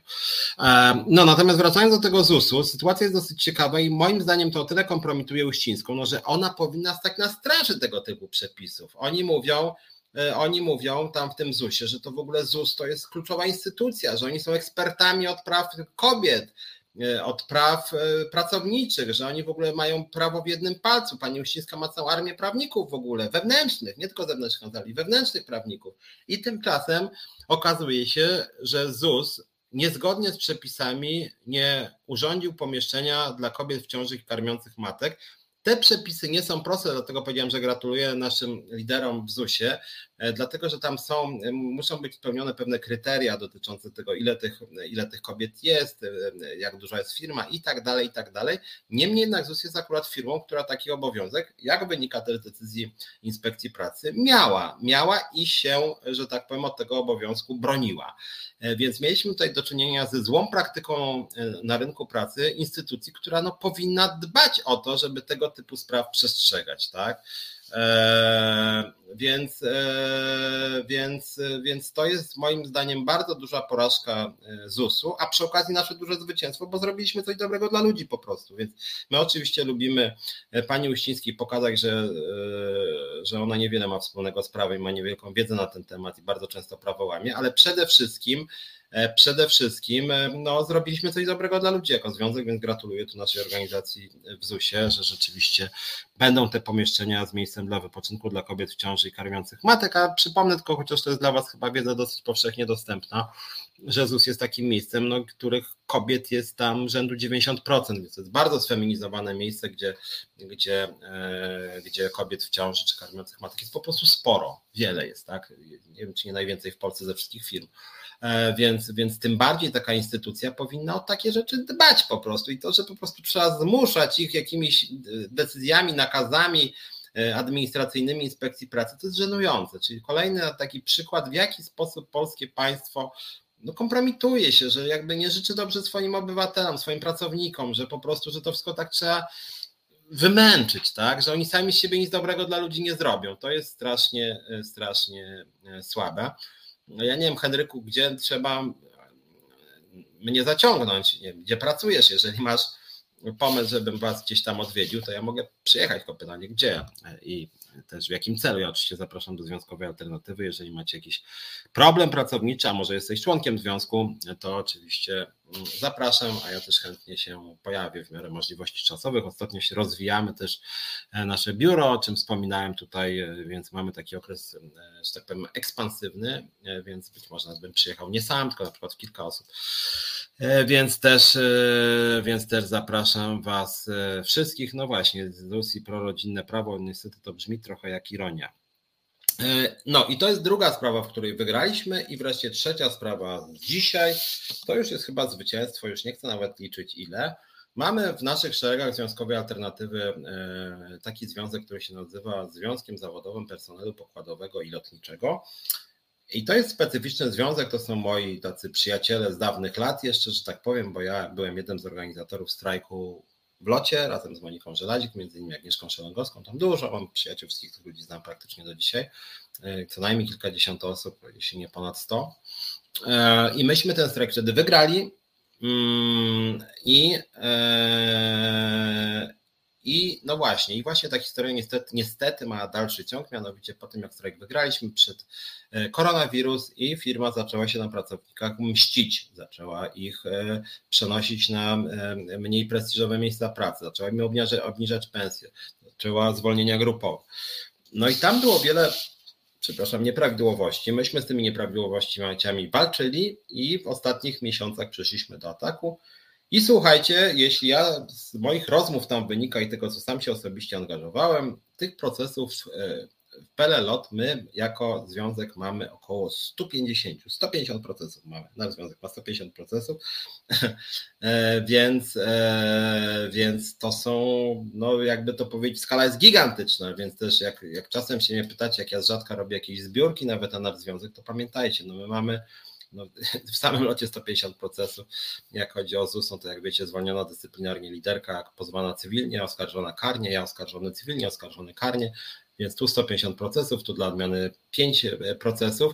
E, Waldku, nie, nie wygrywaj, bo tu Waldek pisze, że, że, że, że czy pani karmiąca przychodzi już do pracy i nie jest na urlopie. No ale właśnie dlaczego? Dlaczego nie iść w tym kierunku, żeby właśnie e, kobiety w ciąży czy z małymi dziećmi właśnie nie mogły łączyć obowiązków domowych i rodzinnych. To naprawdę ci przeszkadza. Wydaje mi się, że to jest jakby też przyszłość, żeby wskaźniki aktywności zawodowej kobiet i mężczyzn były zbliżone. E, pomieszczenia dla klientek. A czemu nie? A dlaczego jedno przeciwko drugiemu wygrywać? E, zresztą, no, wiesz, Waldku, z tym ZUS-em to jest też tak, że jedni mówią, że ten ZUS taki przaśny, taki perelowski, a drudzy mówią dla odmiany, że ten ZUS to jakieś pałace ZUS-owskie, co, ile to na to kasy idzie, jakie to bogate, no, jakby to jest w ogóle sprzeczne narracje, tak? Jak, jak jest przaśnie i nie za elegancko, to źle, jak jest elegancko, to też źle, bo wtedy pałac zusowski dla odmiany. E, natomiast jakbyś Waldku pogadał z naszymi działaczkami i działaczami w ZUS-ie, to byś naprawdę się przekonał, że tam za wesoło nie jest i tam warunki pracy są strasznie trudne. E, e, był taki bardzo ciekawy materiał, który myśmy zorganizowali częściowo w Onecie o warunkach pracy, więc poszukaj, jak piszesz ZUS Onet, to jest bardzo, bardzo smutne w sumie, że aż tak się źle traktuje pracowników tak ważnej instytucji. E, więc ja w ogóle uważam, ja jestem gorącym zwolennikiem łączenia ról zawodowych i rodzinnych i akurat ZUS jest tak dużą instytucją i tak silną, że akurat oni mogą sobie pozwolić na to, żeby na przykład wspierać, e, bardzo, bardzo wspierać e, kobiety w ciąży czy, czy, czy, czy, czy karmiące matki. Więc, więc, więc właśnie tutaj też Bożena wskazuje na przepisy z kodeksu pracy, które pozwalają na karmienie. Uważam, że to jest dobry kierunek. Tak jakby mówię po ludzku, nawet nie tylko jako lider związkowy, no ale chyba jeżeli ktoś ma z perspektywy zewnętrznej po prostu taki problem, problem w postaci dziecka czy ciąży, no to chyba warto sprawić, by to nie był problem, po prostu by to nie był problem, by można było łączyć obowiązki zawodowe i rodziny i dzięki temu jest większa aktywność zawodowa kobiet. My jesteśmy związkiem bardzo egalitarnym, bardzo równościowym, więc walczymy między innymi o to, żeby były równe prawa kobiet i mężczyzn, a tego typu rozwiązania no, ułatwiają po prostu kobietom mm, życie i ułatwiają wejście szybkie na rynek pracy. Mamy, jak wiecie, bardzo dynamiczny rynek pracy, więc jeżeli kobieta e, miałaby wylecieć z rynku pracy na bardzo długo i ten urlop e, macierzyński, później wychowawczy byłby długi, to często są takie nowe technologie już, że na przykład trudno później wrócić takiej osobie, tak? I wy się możecie śmiać, że tam ZUS czy skarbówka to są jakieś archaiczne, ale wbrew pozorom jednak tam też zmienia się rodzaj pracy. Wprowadzane są nowe, nowe, mm, nowe systemy e, rejestracji, liczenia, księgowania tak itd. Tak więc jak ktoś ma długą przerwę w pracy, to później trudniej mu wrócić, więc moim zdaniem warto robić takie rozwiązania, które pozwalają na ciągłość pracy. E, powinni otworzyć żłobki przedszkola. Ja też jestem zwolennikiem tego typu rozwiązań. Myślę o tym też, żeby może w pewnym momencie przedstawić też taką propozycję e, posiłków przez pracodawców Mm, żeby właśnie też tutaj, podobnie jak w szkołach, żeby były posiłki, też żeby w firmach były posiłki pełnowartościowe. E, dobra, słuchajcie, zróbmy krótką przerwę e, i później będziemy mówić o innych sprawach. Zajawiałem między innymi dzisiaj o tym zagładzaniu budżetówki, bo tam się dzieją w ogóle rzeczy jakichś z kosmosu, to co ta władza robi z budżetówką. To jest, ja nie wiem, czy to jest jakaś perwa, czy tak świadomie chcą wkurzyć tą budżetówkę. No nas wkurzają, no zobaczymy jak z innymi pracownikami, też innymi centralami związkowymi. A póki co zróbmy krótką przerwę i później też o tej budżetówce sobie pogadamy. Przerwę robimy. Kawa w kawiarni kosztuje Cię więcej niż miesięczne wsparcie resetu. Prosty wybór, prawda? Wejdź na resetobywatelski.pl i kliknij w Obywateluj z nami. No i wracamy. Piotr Szymlewicz, Czas na Związki. Eee, witam Was znowu. Eee, Powiedziałem trochę o naszych zwycięstwach. Teraz rzecz trudniejsza, że tak powiem, to znaczy coś, co na razie przynajmniej naszym zwycięstwem nie jest, to znaczy warunki pracy w budżetówce. Nam się tam pewne rzeczy udało zrobić, między innymi w tym roku e, udało się wywalczyć to, że pracownicy skarbówki na przykład e, w dużej mierze dzięki naszemu związkowi dostali podwyżki łącznie około 20%. Udało nam się też to, że kilka miesięcy temu, właściwie już rok prawie temu, nasz związek w ZUS-ie wywalczył dodatkowo 900 zł na osobę to był dzień przed ogłoszonym przez nas referendum strajkowym. Takich zwycięstw mamy sporo. E, niemniej jednak ogólnie warunki pracy w sferze budżetowej są tragiczne, dramatycznie złe. Mm, rząd mówi o tym dlatego, że ja wracam do tego tematu, ale teraz mamy, że tak powiem, newsowo taką sytuację, że faktycznie rząd właśnie teraz, e, właśnie teraz podejmuje decyzje dotyczące sfery budżetowej, płacy minimalnej też. E, I słuchajcie, ja przyznam szczerze, że trochę nie rozumiem rządu. Znaczy ja tego rządu w ogóle, jak wiecie, nie lubię, nie cenię, uważam, że jest szkodliwy dla kraju. Natomiast to, jak oni traktują sferę budżetową, to jest dla mnie wręcz niesłychane. To znaczy próba zniszczenia sfery budżetowej, to ja bym powiedział, że to jest jakaś ukryta opcja konfederacka, tak? Jak Konfederacja gardzi państwem, nie lubi administracji, nie lubi urzędników, to PiS niby mówi, że tych urzędników jakoś ceni, że państwo to powinno być silne, narodowe, nie wiadomo jakie, natomiast w praktyce PiS państwo niszczy, to znaczy państwo niszczy urzędników, E, PiS niszczy usługi publiczne, obniża jakość usług publicznych, obniża pensje urzędnikom, sprawia, że bardzo dużo pracowników o wysokich kwalifikacjach odchodzi z instytucji państwowych. E, e, I, i nie wiem, jaki to jest cel. Oni może uważają, że ci ludzie i tak na nich nie zagłosują. Nie wiem. W każdym bądź razie PiS robi dużo, żeby zaszkodzić pracownikom mm, sfery budżetowej. Jako taki wstęp może do tych moich uwag dotyczących e, sektora publicznego. Powiem Wam tylko, że nasz Związek Krajowej Administracji Skarbowej kierowany przez Agatę Jagodzińską niedawno przekroczył 3600 osób, 3600, nieźle co?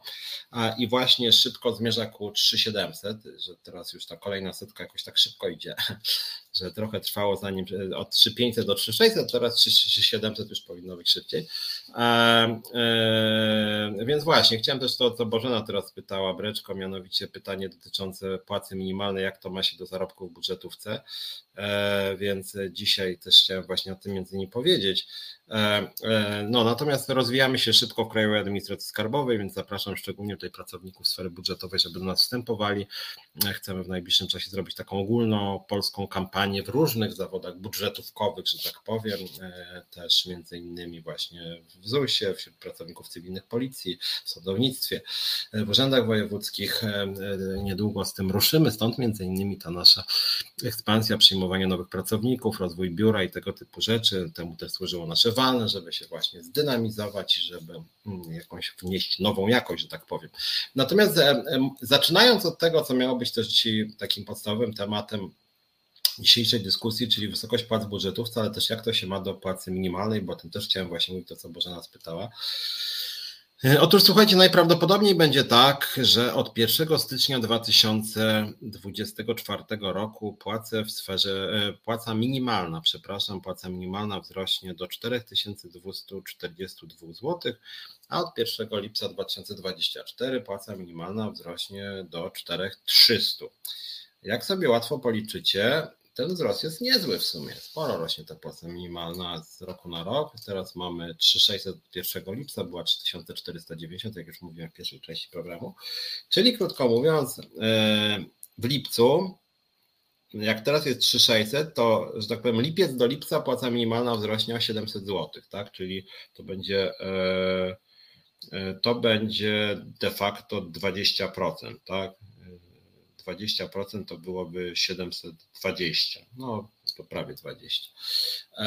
No więc generalnie rzecz biorąc blisko 20% rok do roku wzrostu płacy minimalnej. No średnia roczna będzie trochę niższa, dlatego że 1 stycznia ta płaca minimalna wzrośnie troszkę mniej, E, chociaż nie, no to rok do roku podobnie, no bo tak 3490, a tu 4242, więc, wzrost jest generalnie dosyć szybki, e, więc wzrost e, płacy minimalnej wyniesie około 20% płacy minimalnej, 20%. Ja już kilkukrotnie, już się nie chcę powtarzać, bo ja kilkukrotnie mówiłem, że, że ta płaca minimalna wcale nie rośnie tak efektownie, jakby się mogło wydawać, bo w 2022 roku płaca minimalna realnie znacznie spadła, o czym mało kto pamięta i co ciekawe o tym nie mówi ani rząd, ani opozycja też.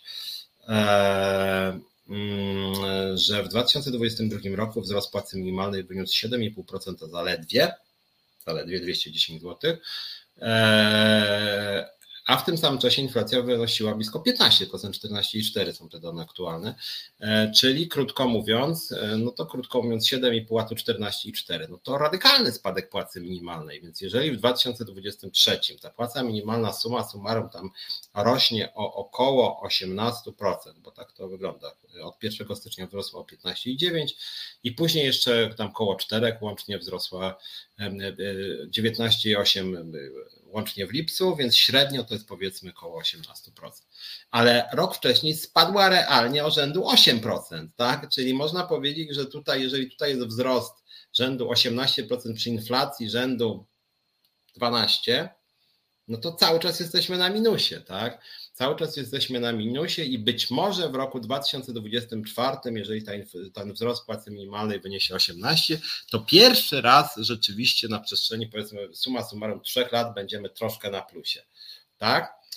E, więc mam wątpliwości, szczerze powiedziawszy, czy to jest taka rewelacja. E, e, tak, tutaj Charlie Bell pisze, że od 2016 roku 47% inflacji, mm, a minimalna o 1850 mam 58 zł różnicy, tak? No właśnie, znaczy ja też uważam, że żadnej, żadnej, tutaj, e, żadnej tutaj nie ma, e, że tak powiem, e, sensacji na korzystnej dla pracowników, że oni jakoś łaskawie tę płacę minimalną znacząco podnoszą. Ja chciałem jeszcze zwrócić uwagę, to jest bardzo ważna rzecz, którą podkreślam, bo słuchajcie,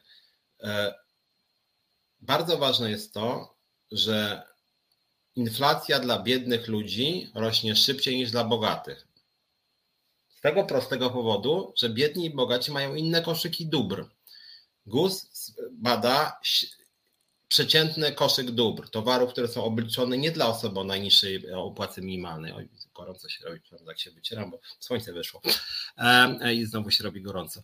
E, e, osoby, które zarabiają mało, więcej płacą za towary, ponieważ towary żywnościowe, ceny towarów żywnościowych rosną szybciej szybciej po prostu. To znaczy, jeżeli obecnie inflacja spadła do 11,5, jak to się mówi, wstępne dane głosu na razie są, to pamiętajcie, że żywność wzrosła o rzędu 18. To samo jest, e, e, to samo jest nośnikami energii. Inflacja 11,5, nośniki znowuż blisko 20%. Natomiast w tym koszyku wydatków dla osób biednych e, nośniki energii i żywność to jest większość zdecydowana ich wydatków miesięcznych niż i to jest dużo więcej niż u osób, które mają wysokie zarobki, które na przykład więcej swoich wydatków ponoszą, no nie wiem, e, na turystykę, na hotele, na restauracje, kawiarnie, e, nie wiem, ubrania i inne rzeczy, które generalnie ceny tych rzeczy często rosną znacznie wolniej, czyli krótko mówiąc, inflacja dla osób, które na przykład zarabiają dajmy na to średnią krajową, czyli rzędu 7100 czy 200 brutto, inflacja dla tych osób wynosi rzędu 12%, a dla osób, które zarabiają 3600, czyli dzisiejsza płaca minimalna w lipcu, to dla tych osób inflacja wynosi rzędu 17, tak? Czyli tu jest 12, a tu jest 17. Czyli krótko mówiąc, jeżeli rząd się chwali, że że, że płaca minimalna rośnie, no proszę bardzo, tam nie wiem, 18% w skali roku, to można powiedzieć, ok, ale pamiętajcie o tym, że inflacja dla e, pracowników zarabiających co najwyżej płacę minimalną jest znacznie wyższa niż ta średnia, którą ogłasza GUS. Czyli jeżeli 18% wzrosła płaca minimalna, to oznacza mniej więcej tyle, że realnie płaca minimalna nie wzrosła w ogóle, dlatego że inflacja wynosi rzędu 18%. I i to jest smutna rzecz, o której mało kto mówi, bo może mało kto ma wiedzę, bo może mało komu się chce zajrzeć, może mało kto się interesuje pracownikami e, o e, niskich dochodach. Natomiast niestety jest tak, że właśnie ci pracownicy o płacy minimalnej e, mają znacznie wyższą inflację, znacznie bardziej boli ich wzrost cen, nie dlatego że są biedniejsi, tylko te towary, które oni kupują, ich ceny rosną po prostu szybciej. I to jest niestety smutne smutna prawidłowość, że tak powiem, ostatnich przynajmniej e, dwóch lat, tak? Więc warto, warto o tym e, pamiętać. Teraz Bożena Breczko tam pytała o to, jak się właśnie ma ta płaca minimalna w stosunku do średniej, jeszcze się pyta, ile więcej podatków rząd ściągnie z tyłu wzrostu płacy minimalnej. Znaczy nie ma jeszcze jakichś konkretnych szacunków. Oczywiście, że będzie wzrost podatków, wpływów podatkowych wraz ze wzrostem płacy minimalnej, no ale to wszystko zależy od tego, e, jakie będą, jaki będzie ten wzrost płac w gospodarce narodowej. Bo cały problem, o którym też dzisiaj chciałem powiedzieć, polega na tym, że płaca minimalna rośnie znacznie szybciej, znacznie szybciej niż płace w budżetówce. Płaca minimalna rośnie nieco szybciej niż płace w gospodarce narodowej, czyli tutaj mamy 18, a w gospodarce narodowej średnio, jeśli ja dobrze pamiętam, tam było 11-12. Eee, a płace w budżetówce rosną radykalnie wolniej, radykalnie wolniej. Eee, eee, Często to przypominam, ale warto o tym mówić, bo to jest moim zdaniem, dowód takiej fatalnej woli PiSu, no nie tylko fatalnej woli, ale fatalnej polityki po prostu, że w 2022 roku e, płace w budżetówce fundusz płac wzrósł o zaledwie 4,4, w 2023 7,8 zaledwie, a w 2024 rząd planuje 6,6 zaledwie. I wszystkie te trzy e, liczby są niższe, te wskaźniki, niż wynosi szacowana inflacja. W 2022 4,4 przy inflacji 14,4, 2023 7,8 przy szacowanej inflacji rzędu 12-13 mm, i teraz jedyne co chce rząd dać to jest jednorazowy ochłap w wysokości 1120 zł na pracownika, ale rozumiem, że jest brutto, brutto, czyli na rękę pracownik sobie zdobędzie może 700 zł, czy maksimum 800 i wreszcie 2024 rok wzrosł o 6,6%, inflacja moim zdaniem wyniesie co najmniej 8. Rząd marzy o tym, żeby wyniosła 6,6. 6,6. Czyli w najlepszym przypadku płace w budżetówce w przyszłym roku się po prostu nie zmienią realne. Więc mamy szybki wzrost płacy minimalnej, która przypominam, w przyszłym roku płaca minimalna ma wzrosnąć rzędu 18-19, mm, powiedzmy 18 nawet, natomiast płace w budżetówce mają wzrosnąć o 6 i 6. To oznacza radykalny y, skok płacy minimalnej względem płac w budżetówce, czy mówiąc inaczej, radykalny spadek płac w budżetówce. To oznacza, że coraz więcej pracowników budżetówki będzie zarabiać co najwyżej płacę minimalną. To oznacza, że płace w budżetówce są coraz bliższe płacy minimalnej. E, jest pewną prawidłowością rządu Prawa i Sprawiedliwości, że ciągu ostatnich lat coraz więcej osób zarabia co najwyżej płacę minimalną. Mm, co jest bardzo smutnym parametrem. Warto zwrócić uwagę, że e, do dzisiaj taki Meller czy jakiś tam inny bochenek bardzo lubią mówić, Kaczyński też to lubi mówić, że zarządów Platformy to niektórzy sobie zarabiali 5 e, zł za godzinę i że to był skandal. Oczywiście, jeżeli ktoś tyle zarabiał, zdarzały się takie przypadki, to był skandal. To rzeczywiście był skandal. Problem tylko polega na tym, że dzisiaj jest jeszcze gorzej. Więc na miejscu PiSu byłbym bardzo, że tak powiem, ostrożny, e, dlatego że e, zarządów Platformy i PSL-u znacznie mniej osób, o kilkaset tysięcy osób, mniej osób niż dzisiaj zarabiało co najwyżej płacę minimalną. W związku z tym dzisiaj skala patologii jest większa. Zwiększył ją PiS. Nie mówię tylko na poziomie płacy minimalnej, tylko co najwyżej płaca minimalna. Dużo osób dzisiaj zarabia poniżej płacy minimalnej. E, więc PiS doprowadził do sytuacji, w której rzeczywiście duża część pracowników zarabia płacę minimalną, a nawet mniej. I to jest pan Mencen, patrz. W najlepszej wykładni płaca minimalna, chociaż moim zdaniem to jest poniżej płacy minimalnej. E, więc, więc to są, więc polski rynek pracy dzisiaj jest bardzo niekorzystny i dzieje się rzecz bardzo, bardzo zła, mianowicie wykwalifikowani pracownicy w budżetówce wielu zawodów wymagających naprawdę dużych kompetencji, ich zarobki zbliżają się do płacy minimalnej i oni przenoszą się do sektora prywatnego. Mamy drenowanie instytucji państwowych, ponieważ te instytucje państwowe już tak źle płacą, że ci ludzie nie mają wyjścia, nie potrafią się utrzymać. Jeżeli jest tak, że na przykład pracownicy cywilni policji, tam są, nie wiem, księgowe, informatycy, kierowcy, mechanicy i ci ludzie zarabiają stawki rzędu, no nie wiem, 4000 brutto, a często na otwartym tak zwanym rynku, w jakichś firmach, nawet szczególnie z kapitałem zagranicznym, zarobki na podobnych stanowiskach są 14 brutto. No to co, to oni mają być patriotami, którzy będą się głodzić, bo, bo tak kochają ojczyznę, że mają dostawać grosze, a ojczyzna ich tak nie kocha, że im grosze płaci. No nie jest to chyba najlepszy, najlepszy pomysł i, i uważam to rzeczywiście. Po prostu za bardzo, bardzo szkodliwe. E, żebym nie zapomniał, bo tak zerkam na forum, Darek Pawelczak pisał, żeby wyłączyć ze stawki minimalnej składniki dodatkowe, takie jak premia czy stażowe, ustalenie, że płaca zasadnicza ma być równoważna płacy minimalnej. E, ja jestem w pełni za oczywiście, warto to sobie powtórzyć, rzeczywiście, że często z Darkiem o tym rozmawiamy. Znaczy generalnie rzecz biorąc jest tak, że stopniowo część tych dodatków e, jest wyłączana rzeczywiście. E, nawet tam ostatnio do tej nowej ustawy, tam emeryturach mm, pomostowych, tam bodaj dwa dodatki kolejne zostały wyłączone.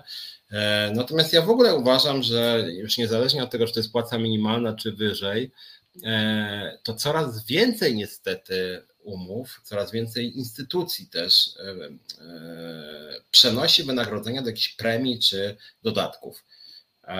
I tego ja przyznam szczerze trochę nie rozumiem. To znaczy, że można powiedzieć, że umowa na etat staje się coraz bardziej uznaniowa, coraz więcej jest jakichś premii, dodatków, jakichś arbitralnych właśnie nagród i ostatecznie ta wynagrodzenie zasadnicze w wielu zakładach pracy jest cholernie niskie, jest na granicy płacy minimalnej albo co Darek podkreśla jeszcze mniej, natomiast cała reszta to są właśnie jakieś dodatki, premie, nagrody, jakieś decyzje prezesa, nagrody kwartalne, półroczne, roczne, uzależnione nie wiadomo od czego. I to jest rzeczywiście patologia i kierunek Darka jest słuszny. Czy w ogóle powinno być tak, że pracownik po prostu ma godne wynagrodzenie, a nie, że jest y, mało godne wynagrodzenie i 15 dodatków, z czego 12 jest arbitralnych i zależnych od widzimisię pracodawcy.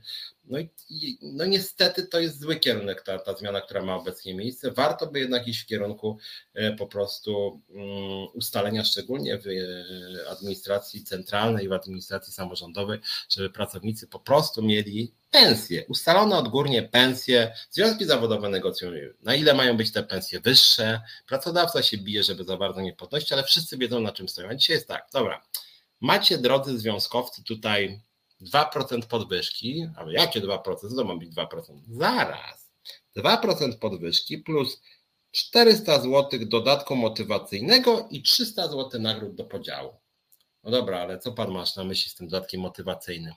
No to taki dodatek, który będzie taką nagrodą specjalną, motywacyjną właśnie dla tych, którzy tam motywują innych, nie?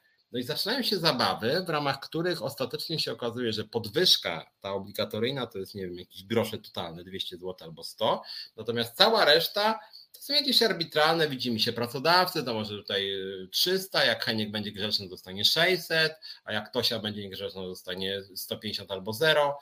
No i niestety w tym kierunku idzie rząd. To skłóca związki zawodowe przy okazji. E, to jest arbitralne, to jest nieuniwersalne. To tak naprawdę trochę odbiera sens istnienia związkom zawodowym, bo związki zawodowe negocjują e, e, zbiorowe warunki pracy wszystkich, a nie po prostu, że pracodawca mówi, wy związkowcy to poczekajcie za drzwiami, bo my sobie indywidualnie z każdym ustalimy. No jeżeli z każdym ustalimy indywidualnie, no to pracodawca zaoszczędzi, bo wypłaci powiedzmy tylko jakimś tam najbardziej pyskatym, których się boi, cztery osoby na cztery tysiące, a całej reszcie obniży pensję. I tak to niestety działa.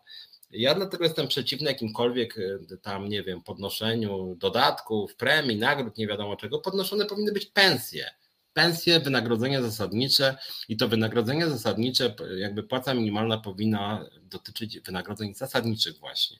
Jeżeli ktoś chce dać jakąś dodatek, nagrodę, nie wiadomo co, to powinno być regulamin, powinno być jasno napisane za co się należy jakiekolwiek tam dodatkowe wynagrodzenie, czy jakaś nagroda, czy premia i wtedy to mogłoby jeszcze być w porządku. Natomiast w Polsce niestety jest tak, że te nagrody czy premie to są zupełnie jakieś widzimisię pracodawcy i chodzi generalnie o to, żeby związki zawodowe ze sobą skłócić albo żeby jeden związek skłócić wewnętrznie, na przykład dając jakiś nie prezent jakiemuś liderowi, a drugiemu nie dając, no i niech się tłuką później, tak? I niestety część związków to wchodzi, my jako związkowa alternatywa bronimy się, żeby się w ten sposób nigdy nie dać, że tak powiem, kupić. E, więc e, warto, warto, patrzę co wy tutaj piszecie. E, dobra, wrócę jeszcze może. E, tak, popracuję nad Solidarnością Związkowców. Waldemar pisze. Dokładnie nad tym pracujemy, Waldku, i właśnie między innymi dlatego staramy się teraz rozszerzać nasze biuro, żeby właśnie o tą Solidarność dbać wewnętrzną. To jest bardzo ważny mój cel też jako lidera Związkowej Alternatywy. To, co jest ważne i co mnie jeszcze zbulwersowało w tych ostatnich e, dniach odnośnie tych płac w sferze budżetowej, to jest głos niejakiego E, ministra Patkowskiego, który kurczę, słuchajcie, facet mnie, ja nie wiem, wiecie, który to jest Patkowski, nie? Taki dziwny typ.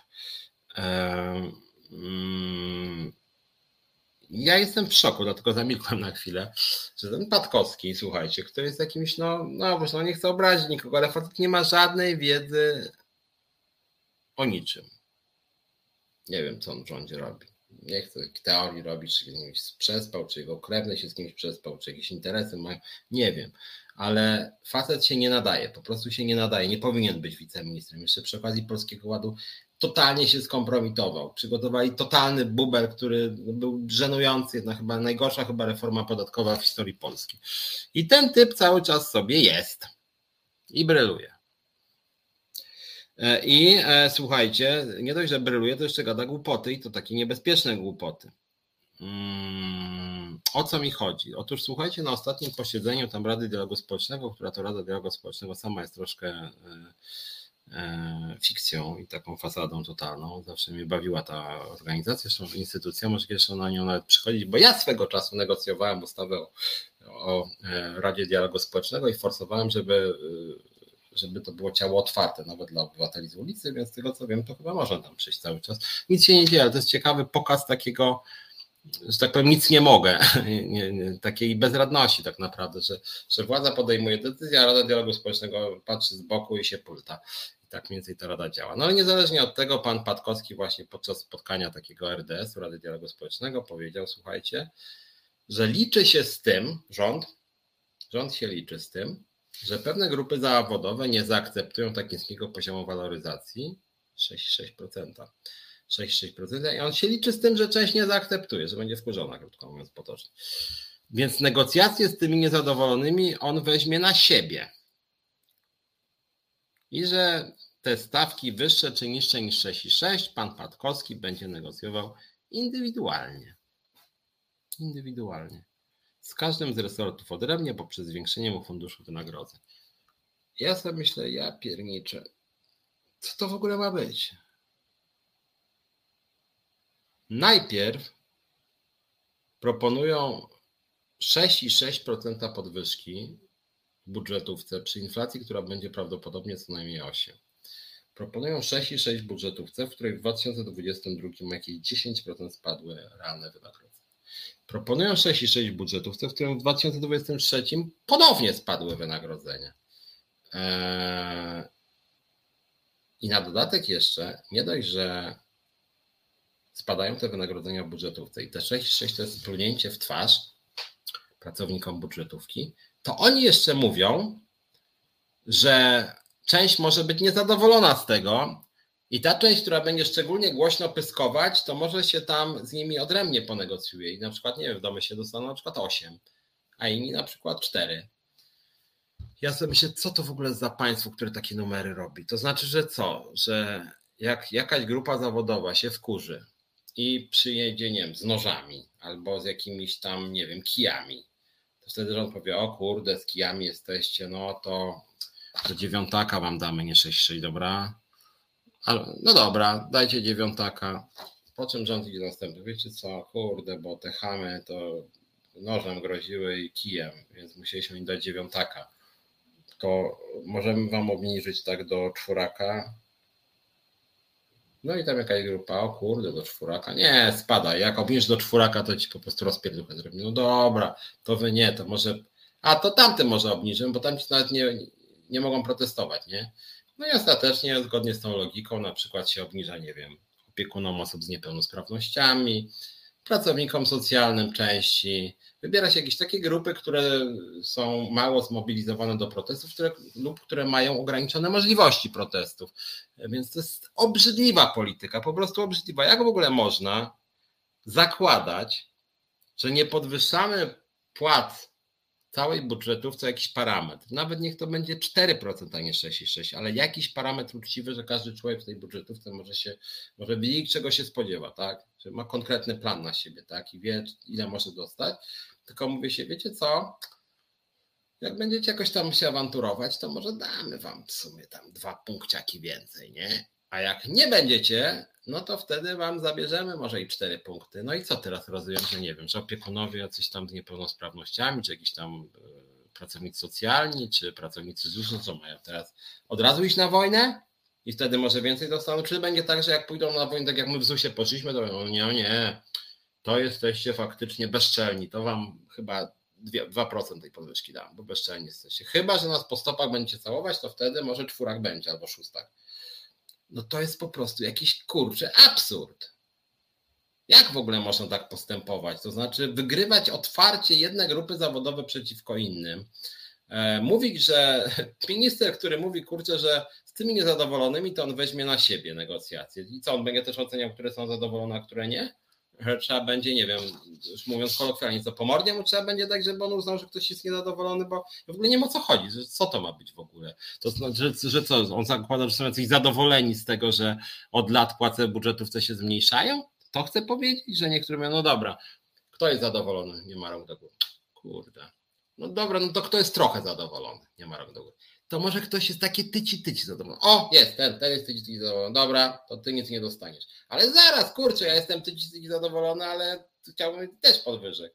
Nie, nie, już podniosłeś rękę, spadaj, ty nie możesz już żądać. I to jest po prostu jakaś dramatyczna formuła w mm, zarządzaniu z instytucjami państwowymi. No takie na takie zagłodzenie i to takie świńskie zagłodzenie, takie chamskie, no właśnie tak jak Piotr pisze, że takie pisowskie działanie, skłócić wszystkich, tak? Kurde, dobra, to nie wiecie co, coś musimy tu zrobić, bo pieniędzy brakuje, ludzie wkurzeni, to mamy. Jednych napusimy na drugich i będą sobie zazdrościć nawzajem. I to jest, słuchajcie, strasznie, strasznie słabe i bardzo, bardzo e, niepokojące. E, tak na marginesie nie, e, wspominałem Wam chyba o tym, to jest też tak naprawdę bardzo smutne, jak chodzi o to polskie państwo, że że już nawet pracodawcy są bardziej postępowi od e, władzy, że już nawet pracodawcy, ci duzi, jakiś tam lewiatan mówi, trzeba podnieść w sferze budżetowej wynagrodzenie o 20%. O 20% mówi przedstawiciel organizacji pracodawców. Pracodawców. Pracodawcy mówią 20% budżetówce. My jako związkowa alternatywa mówimy potrzebne jest co najmniej 30. Ale okej, okay, już nawet jakby te 20 podnieśli. Tymczasem PiS mówi, no nie, to 6,6, ale tak 6,6 nie dla wszystkich. Jeżeli nawet już 6,6, to my tak was skłócimy rzeczywiście, tak jak tutaj ktoś e, napisał Piotr e, Czugała. E, I rzeczywiście to jest taka metoda, że jak nie chcą, nie chcą, nie mogą, nie stać ich, przestraszyli się podnieść wynagrodzeń czy świadczy jakiejś dużej grupie, to wtedy dobra, przynajmniej nie pomożemy im, ale przynajmniej zaczną się nienawidzić. Jak się zaczną nienawidzić, to możemy na tym wygramy, bo to jest nasza metoda też, tak? E, e, I to jest, muszę Wam powiedzieć, mm, no bardzo słabe. I ja nie rozumiem, dlaczego też, dlaczego też e, społeczeństwo, całe grupy zawodowe coś z tym nie robią, znaczy nie wkurzają się. Więc tego nie rozumiem. Tu jest rozmowa, jak trudno przeprowadzić strajk, jest mnóstwo procedur, Ben Kluczek pisze. Ja powiem Ci też tak, Ben, jako człowiek, który bardzo naciska na przeprowadzanie strajków, który jest gotowy do brania udziału w strajkach, nie jest wcale tak trudno przeprowadzić strajk, szczerze powiedziawszy. Wcale nie jest tak trudno przeprowadzić strajk. Eee, warto pamiętać o tym, że tak naprawdę kluczowe w przeprowadzeniu strajku jest po prostu referendum strajkowe. To jest kluczowe. Całą resztę da się obronić i cała reszta to jest tam niejasność orzecznictwa sądowego. Natomiast generalnie rzecz biorąc, kluczowe jest referendum strajkowe. Referendum strajkowe jest bardzo proste, intuicyjne i to związek decyduje, na czym ono polega. Czyli jeżeli chcemy na przykład podwyżki płac o 30%, to wpisujemy pytanie referendalne. Czy chcesz podwyżki płac o 30%? Pracodawca ma obowiązek wydać nam. Hmm, namiary do wszystkich pracowników firmy. Jak tego nie robi, to łamie prawo, czyli patrz pani prezes Uścińska, ale generalnie nawet wtedy my jako Związkowa Alternatywa natychmiast ruszyliśmy i teraz też będziemy ruszać, żeby właśnie e, w ZUS-ie e, jakimiś innymi kanałami zdobyć e, kontakty do pracowników i mimo to to referendum zrobić. Jak referendum będzie wynik 50% plus 1, to jest legalne referendum. Koniec, kropka załatwione, tak? Wcześniej są etapy tam mediacji, jakiś tam, prawda, e, przez mediatora też, ale generalnie rzecz biorąc, jak pracodawca nie jest pokojowo nastawiony, to on będzie unikał jakichkolwiek negocjacji, a jeżeli będzie unikać negocjacji, to znaczy będzie dawać zielone światło do referendum strajkowego. Krótka piłka. I często niestety jest tak, Bayerberg, że że pracownicy po prostu są na tyle przestraszeni, że boją się protestować, że delegują te protesty na innych, że chcą, żeby zamiast nich protestować. I to jest niestety bardzo, bardzo słabe, że po prostu ludzie są nieco spacyfikowani, e, że nie chcą protestować, e, a ja zachęcam gorąco, tak, tylko protestami coś wygramy. Waldek pisze, że spokojnie bliżej wyborów wszystkie grupy społeczne dostaną. No właśnie rzecz polega na tym, że nie. Wydaje mi się, Waldku, że nie. Gdyby tak było, to znaczy co to znaczy w ogóle wszystkie grupy społeczne? PiS nie chce poparcia wszystkich grup społecznych E, PiS wie, że jeżeli nawet da podwyżkę nauczycielom o 10%, to i tak większość nauczycieli ich nie poprze, czy wykładowców, bo oni są głupi po prostu. To jest bardzo duża już taka napięcie też nawet kulturowe i duża część elektoratu opozycyjnego, myślę, że ponad połowa po prostu nie chce już tego PiSu. Nawet jeżeli ten PiS by, nie wiem, rozdawał jakieś pieniądze większe nawet im, to też powiedzieli, nie, sorry, my już was mamy dosyć. No ja, ja też jestem częścią takiego elektoratu.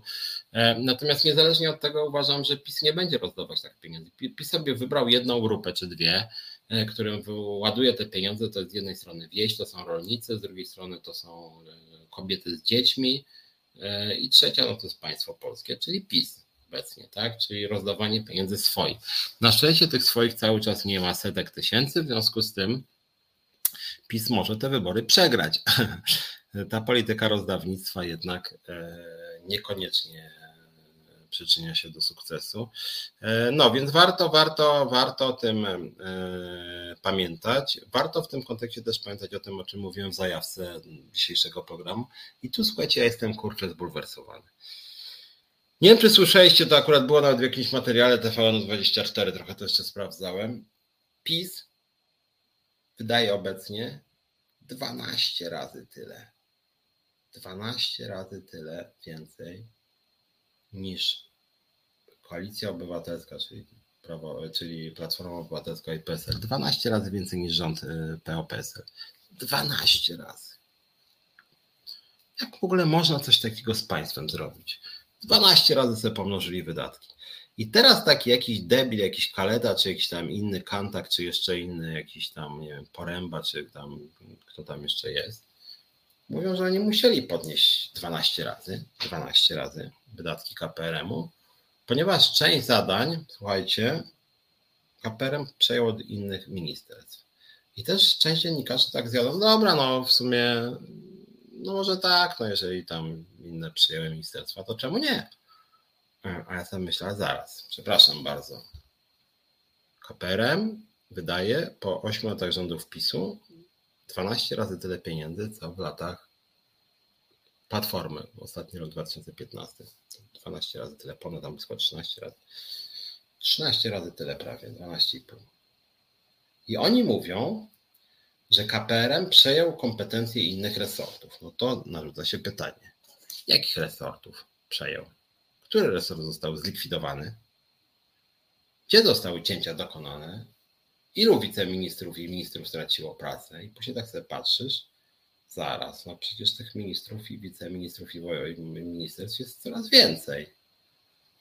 E, więc to jest w ogóle jakiś totalny przekręt z tą odpowiedzią. To znaczy, jak ja słyszę Morawieckiego, Dworczyka, jakiegoś innego Matoła, że oni rzeczywiście zwiększyli wydatki radykalnie, ale przecież oni, część zadań przejęła Kancelaria Prezesa Rady Ministrów, to ja sobie myślę, ale jakich zadań? O czym w ogóle gadacie? A co takiego ma przejmować inna jednostka, skoro KPRM cały czas dostaje kupę kasy? Eee, o co w ogóle chodzi, nie? 12 razy tyle, kurczę. 12 razy. I oni śmią tłumaczyć, że to jakieś nowe zadania. Myślę, nowe zadania 4 lata, powiedzmy, bo to, to, to, to ostatnie dwa był ten skokowy wzrost. Więc to jest zupełnie niesamowite. Jeszcze część pisiorów i część dziennikarzy tłumaczy, no dobra, to, to tak naprawdę jak wyłączymy te zadania, których wcześniej nie było, no to będzie tam, nie wiem, trzy razy, jakby trzy razy to był grosz. A ja mówię, ale zaraz, jak to? Dlaczego mamy uznawać jakieś nowe zadania? Tym bardziej, że y, tym bardziej, że PiS nie ograniczył ministerstw. Jest ich coraz więcej. Jest jakaś szalona liczba wiceministrów, jest szalona liczba jakichś, jakichś departamentów. Przecież to jest jakieś dzikie w ogóle wariactwo, to co oni wyprawiają. Że sobie pozatrudniali nie wiadomo skąd i dlaczego. Zresztą ostatnio tam się podałem do jakiegoś medium innego odnośnie tego miecza ryzykowego, nie? że po prostu miecz za 250 tysięcy złotych dają w prezencie znajomemu księdzu. Niesamowite to jest, nie? Eee, zresztą tak na marginesie pogadam może jeszcze o tym ze skarbówki, bo nie wiem jak wy uważacie, ale moim zdaniem nie można sobie tak podarować miecza wartego ponad 50 tysięcy miesięcznie, czy ponad 20 nawet. Nie można bez płacenia podatku, więc pytanie, czy pan Sasin pan, z panem e, ryzykiem się jakoś umówią, czy oni to wspólnie ten podatek zapłacą, ale w Polsce jest generalnie tak, że e, no nie można sobie nieopodatkowanych prezentów dawać za 100, 200 czy 300 tysięcy złotych, ponieważ tą granicą nawet w nowej ustawie jest 18 tysięcy złotych dla osób niespokrewnionych. Ja nie, wydaje mi się, że Sasin chyba nie jest spokrewniony z ryzykiem. Ja rozumiem rodzina Radia Maryja, ale to w ustawie nie jest nazwane e, rodziną. E, więc e,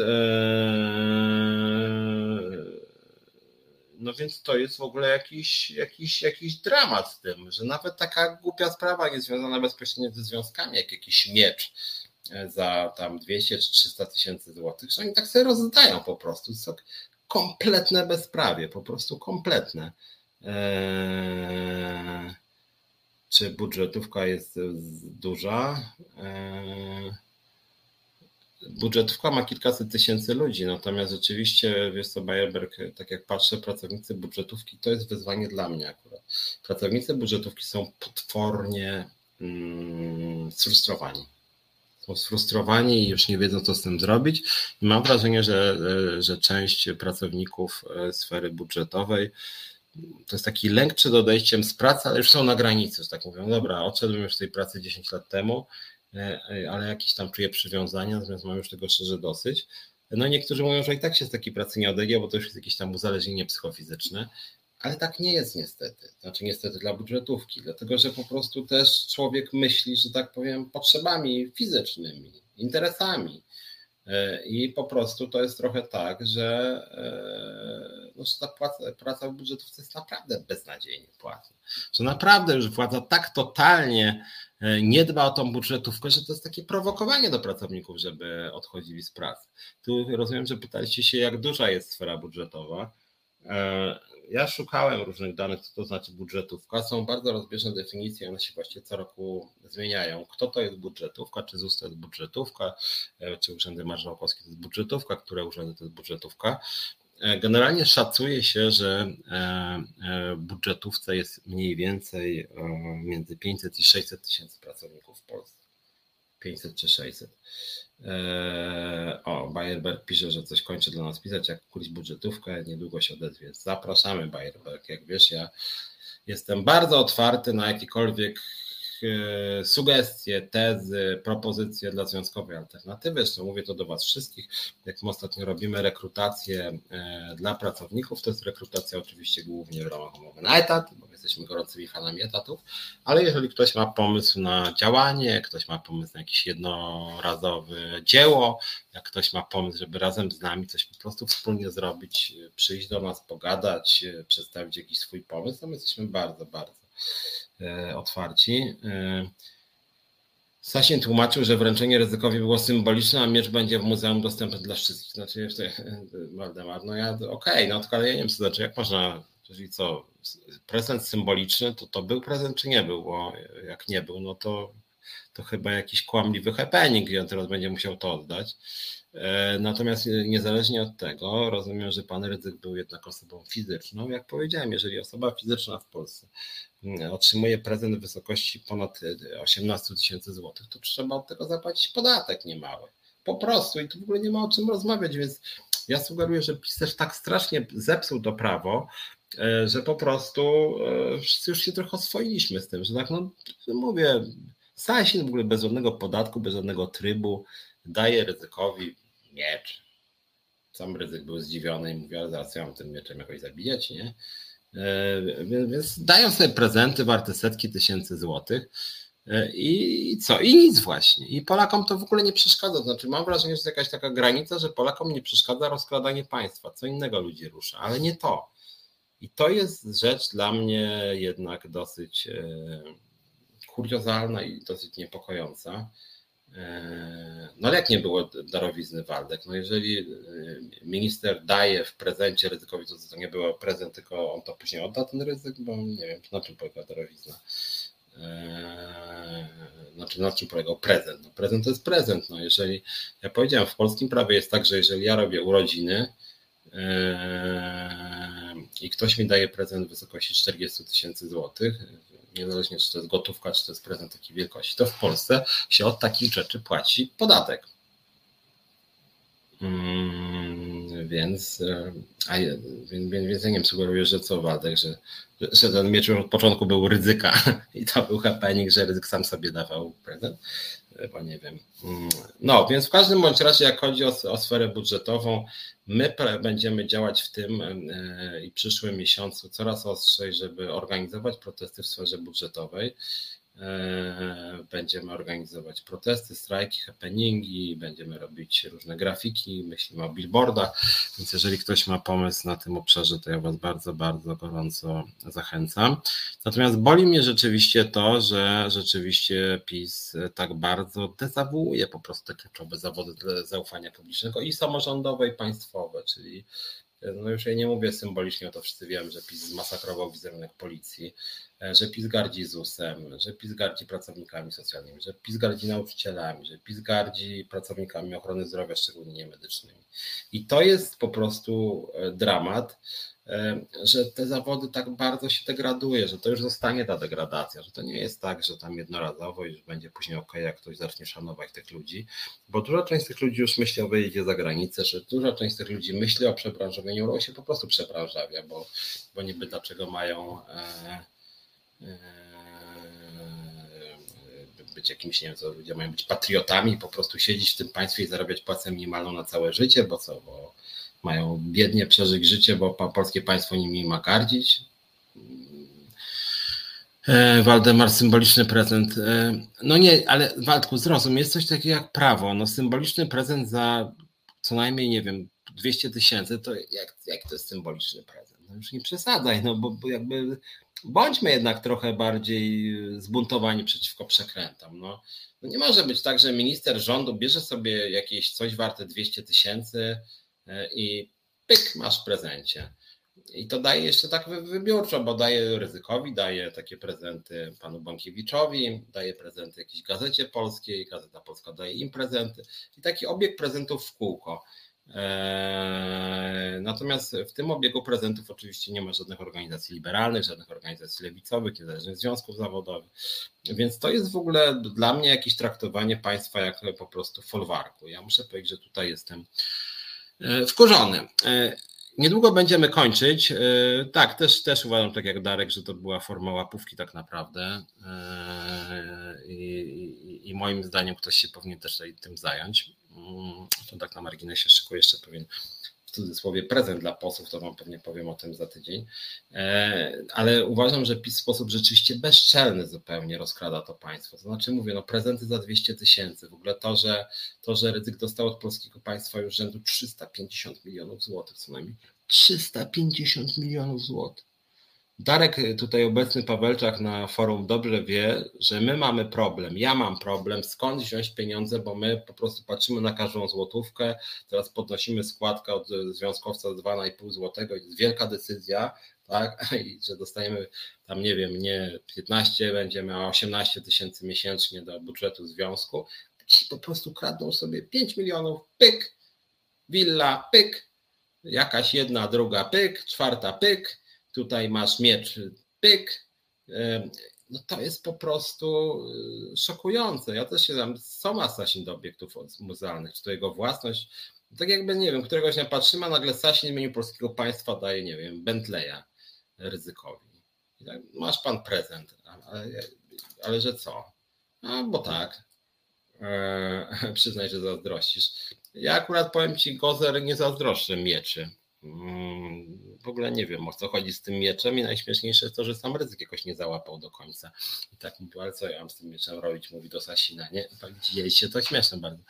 E, więc mi na e, mieczach nie zależy, natomiast tak już na serio, ja wielokrotnie mówiłem, że warto byłoby, żeby w Polsce przyszły takie przepisy, że każda organizacja pozarządowa, każda, niezależnie lewicowa, prawicowa, centrowa, e, każda ma E, dostawać od państwa pewne środki, na przykład na księgowość. Można to skorelować liczbą członków.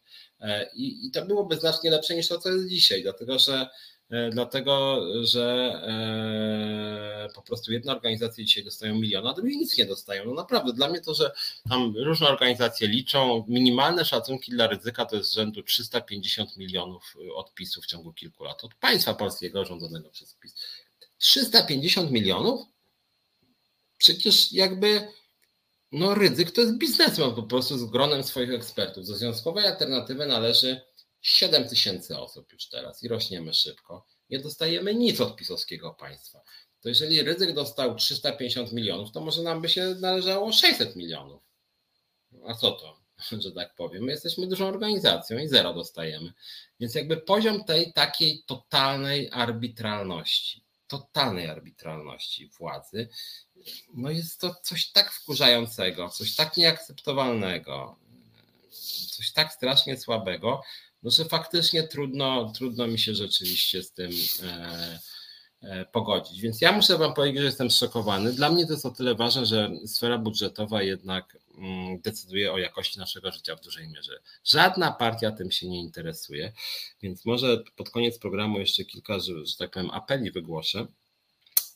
E, mianowicie przede wszystkim, wielokrotnie mówiłem, zapraszam panią Gertrudę Uścińską do programu. To jest mój apel po raz 14. W procesie sądowym, który mi wytoczyła pani Uścińska, jest napisane, że ja z nią, że ja w ogóle nie chciałem z nimi rozmawiać, więc ja powtarzam, ja chcę z wami rozmawiać, chodźcie do programu. Pani Uścińska raz, tam pani Musiał, pani Dros, chodźcie wszystkie trzy, a jak chcecie jeszcze weźcie trzech prawników. Serdecznie zapraszam serdecznie zapraszam. Zapraszam też, tak jak napisała Ania, istniejące związki zawodowe, więc zapraszam Was wszystkich po prostu do związku. Po drugie, E, zapraszam wszystkich do związku też dlatego, że po prostu widzę, że w budżetówce, jakbyście się tak przyjrzeli, Gerdzia już jedzie, no może jedzie właśnie, dobra, dawaj Gerdzia, jeszcze masz 4 minuty, e, że są takie zawody, które bezpośrednio wpływają na nasze życie, a wielu z nas w ogóle nie wie o istnieniu tych zawodów. Ja na przykład będę teraz lada dzień rozmawiał e, z lektorami. To akurat nie jest budżetówka, no ale jest taka grupa społeczna, lektorzy, tak? Mało kto się w ogóle nim interesuje. Lektor, no to takie naturalne, że jest lektor, nie? Coś tam przetłumaczy, nie? To są ludzie fatalnie opłacani na strasznie śmieciowych formach zatrudnienia. I tego typu zawodów, o których się w ogóle nie myśli, tak, e, jest strasznie dużo. Ja tak jak chodzę, jeżdżę po Polsce, po Warszawie, spotykam się z ludźmi, e, piszą czasem do związku, to ja widzę, jak bardzo dużo jest grup zawodowych, które są fatalnie opłacane, a nawet jak są nieźle opłacane, to jakoś chaotycznie, arbitralnie. A może do kancelarii Mencena wejdziemy. A to pewnie czemu nie? Tylko, że właśnie póki co home recourse, ja bym chciał, żeby rzeczywiście będę naciskał, żeby faktycznie Państwowa Inspekcja Pracy naprawdę nam e, przysłała tą protokół z kontroli, bo to naprawdę jest rzecz ważna. Zgadzam się z Waldemarem, że po wyborach nowa władza dobrze było, żeby zabrała się za fundację, która nie składa sprawozdań. Ja, jak wiesz, Waldemarze, tu się pewnie zgadzamy, jestem za tym, żeby wszystkie organizacje zaufania publicznego były e, transparentne finansowo. Ja nie mam nic do ukrycia jako lider związkowej alternatywy, jak cały nawet zauważyliście, czasem sypię liczbami odnośnie związku, ile nam wpływa miesięcznie, ile ja zarabiam, e, skąd mamy wpływy, jakie mamy wydatki. E, my generalnie się bilansujemy w tym roku, udało nam się wygospodarować troszkę środków, więc chcemy się rozwinąć. Natomiast my jesteśmy w pełni transparentni, nie mamy nic do ukrycia i to, że po prostu taki ryzyk, który dostaje od państwa setki milionów złotych i on nawet nie chce tego upublicznić. I w ogóle zgodnie z ustawą kościoły w ogóle nie mają zobowiązań sprawozdawczych. To jest zupełnie niesamowite, że oni sobie mogą, y, oni sobie mogą wydawać na cele statutowe i to oni decydują, czym są cele statutowe. Kościół decyduje, że może wydawać tylko na cele statutowe, ale oni decydują, czym są cele statutowe, więc nie wiem.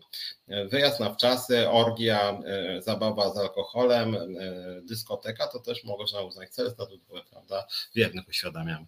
E, więc to jest strasznie słabe. To oczywiście nie dotyczy tylko kościołów, to dotyczy też wielu związków zawodowych, to dotyczy wielu fundacji, stowarzyszeń. E, więc niestety w Polsce jest bardzo, bardzo dużo takich grubych patologii, więc my jako Związkowa Alternatywa jesteśmy zdecydowanie za bardzo, bardzo daleko idącą transparentnością, więc e, wracając do początku naszego programu, Mencen skarży się, że my, że my jego poskarżyliśmy i że Inspekcja Pracy przy, e, potwierdziła jego rację, więc my mówimy, ok, no, może ma Pan rację, ale nie byśmy w takim razie zobaczyli ten raport Inspekcji Pracy. Niech wszystko będzie jawne. Jeżeli Pan jest dumny z tego, ile Pan płaci pracownikom, no to niech Pan pokaże, ile Pan realnie płaci. Czy tyle było w ogłoszeniach, czy jednak więcej, na co mamy nadzieję, bo jeśli tak, to znaczy czegoś Pana nauczyliśmy. No, dobra, będę powoli kończył. Darek pisze, że państwo w państwie Kościół też się zgadzam, natomiast ja krytykuję Kościół również, nie tylko jako, nie wiem, dziennikarz antyklerykalny czy autor książek o Kościele, które zresztą Państwu polecam, ale też jako związkowiec, dlatego że jako związkowiec uważam, że państwo powinno mieć takie same podejście do wszystkich organizacji pożytku publicznego, organizacji zaufania publicznego, do związków zawodowych, organizacji pracodawców, fundacji, stowarzyszeń, kościołów, wszelkich organizacji, a niestety dzisiaj jest tak, że e, Kościół katolicki, NSZ Solidarność, e, część fundacji zaprzyjaźnionych z władzą e, jest znacznie lepiej traktowanych. Będę kończyć, tylko powiem my się nie skupiamy tylko na podwyżkach płac, My skupiamy się też na walce z mobbingiem, walce z dyskryminacją, z umowami śmieciowymi, niestabilnością zatrudnienia, kolesiostwem, nepotyzmem, brakiem transparentności, niewypłacaniem pensji na czas. Długo mógłbym wymieniać sprawy, o które my jako związkowa alternatywa walczymy. Nawet walczymy o dialog po prostu społeczny. Niekiedy wcale nam nie chodzi o jakieś rewolucyjne zmiany. Czasem po prostu nasi pracownicy, nasi związkowcy chcą, żeby, żeby, żeby byli informowani na przykład, w którym firma idzie kierunku, żeby ludzie E, żeby ludzie wiedzieli, co ich czeka. Ja okej, okay, rozumiem, Waldku, ja, ja, wiem, że niekoniecznie do mnie, tylko mówię, że, że to jest takie nasze expose. Dobra, dziękuję. Dzisiaj myślę, było merytorycznie dużo ciekawych głosów. Gorąco strasznie się robi, a czas tym latem się trochę oswoić. Ja póki co na wakacje nie jadę, rozwijam związek, więc Wam życzę miłych wakacji, ale sam, że tak powiem, nie biorę na razie wolnego, w związku z tym za tydzień się widzimy i w piątek też się widzimy. Ja z Krzyżaniakiem bardziej satyrycznie, w przyszłą środę bardziej misyjnie, w przyszłą środę już prawdopodobnie będzie tutaj program z prawnikiem Piotrem Bocianowskim, pogadamy sobie o zmianach w kodeksie pracy, a człowiek pewnie połowę programu ja wezmę. Trzymajcie się w każdym razie. Wszystkiego dobrego, e, miłego wieczoru, miłego lata i zapraszam Was na piątek i na przyszłą środę też. Na razie trzymajcie się.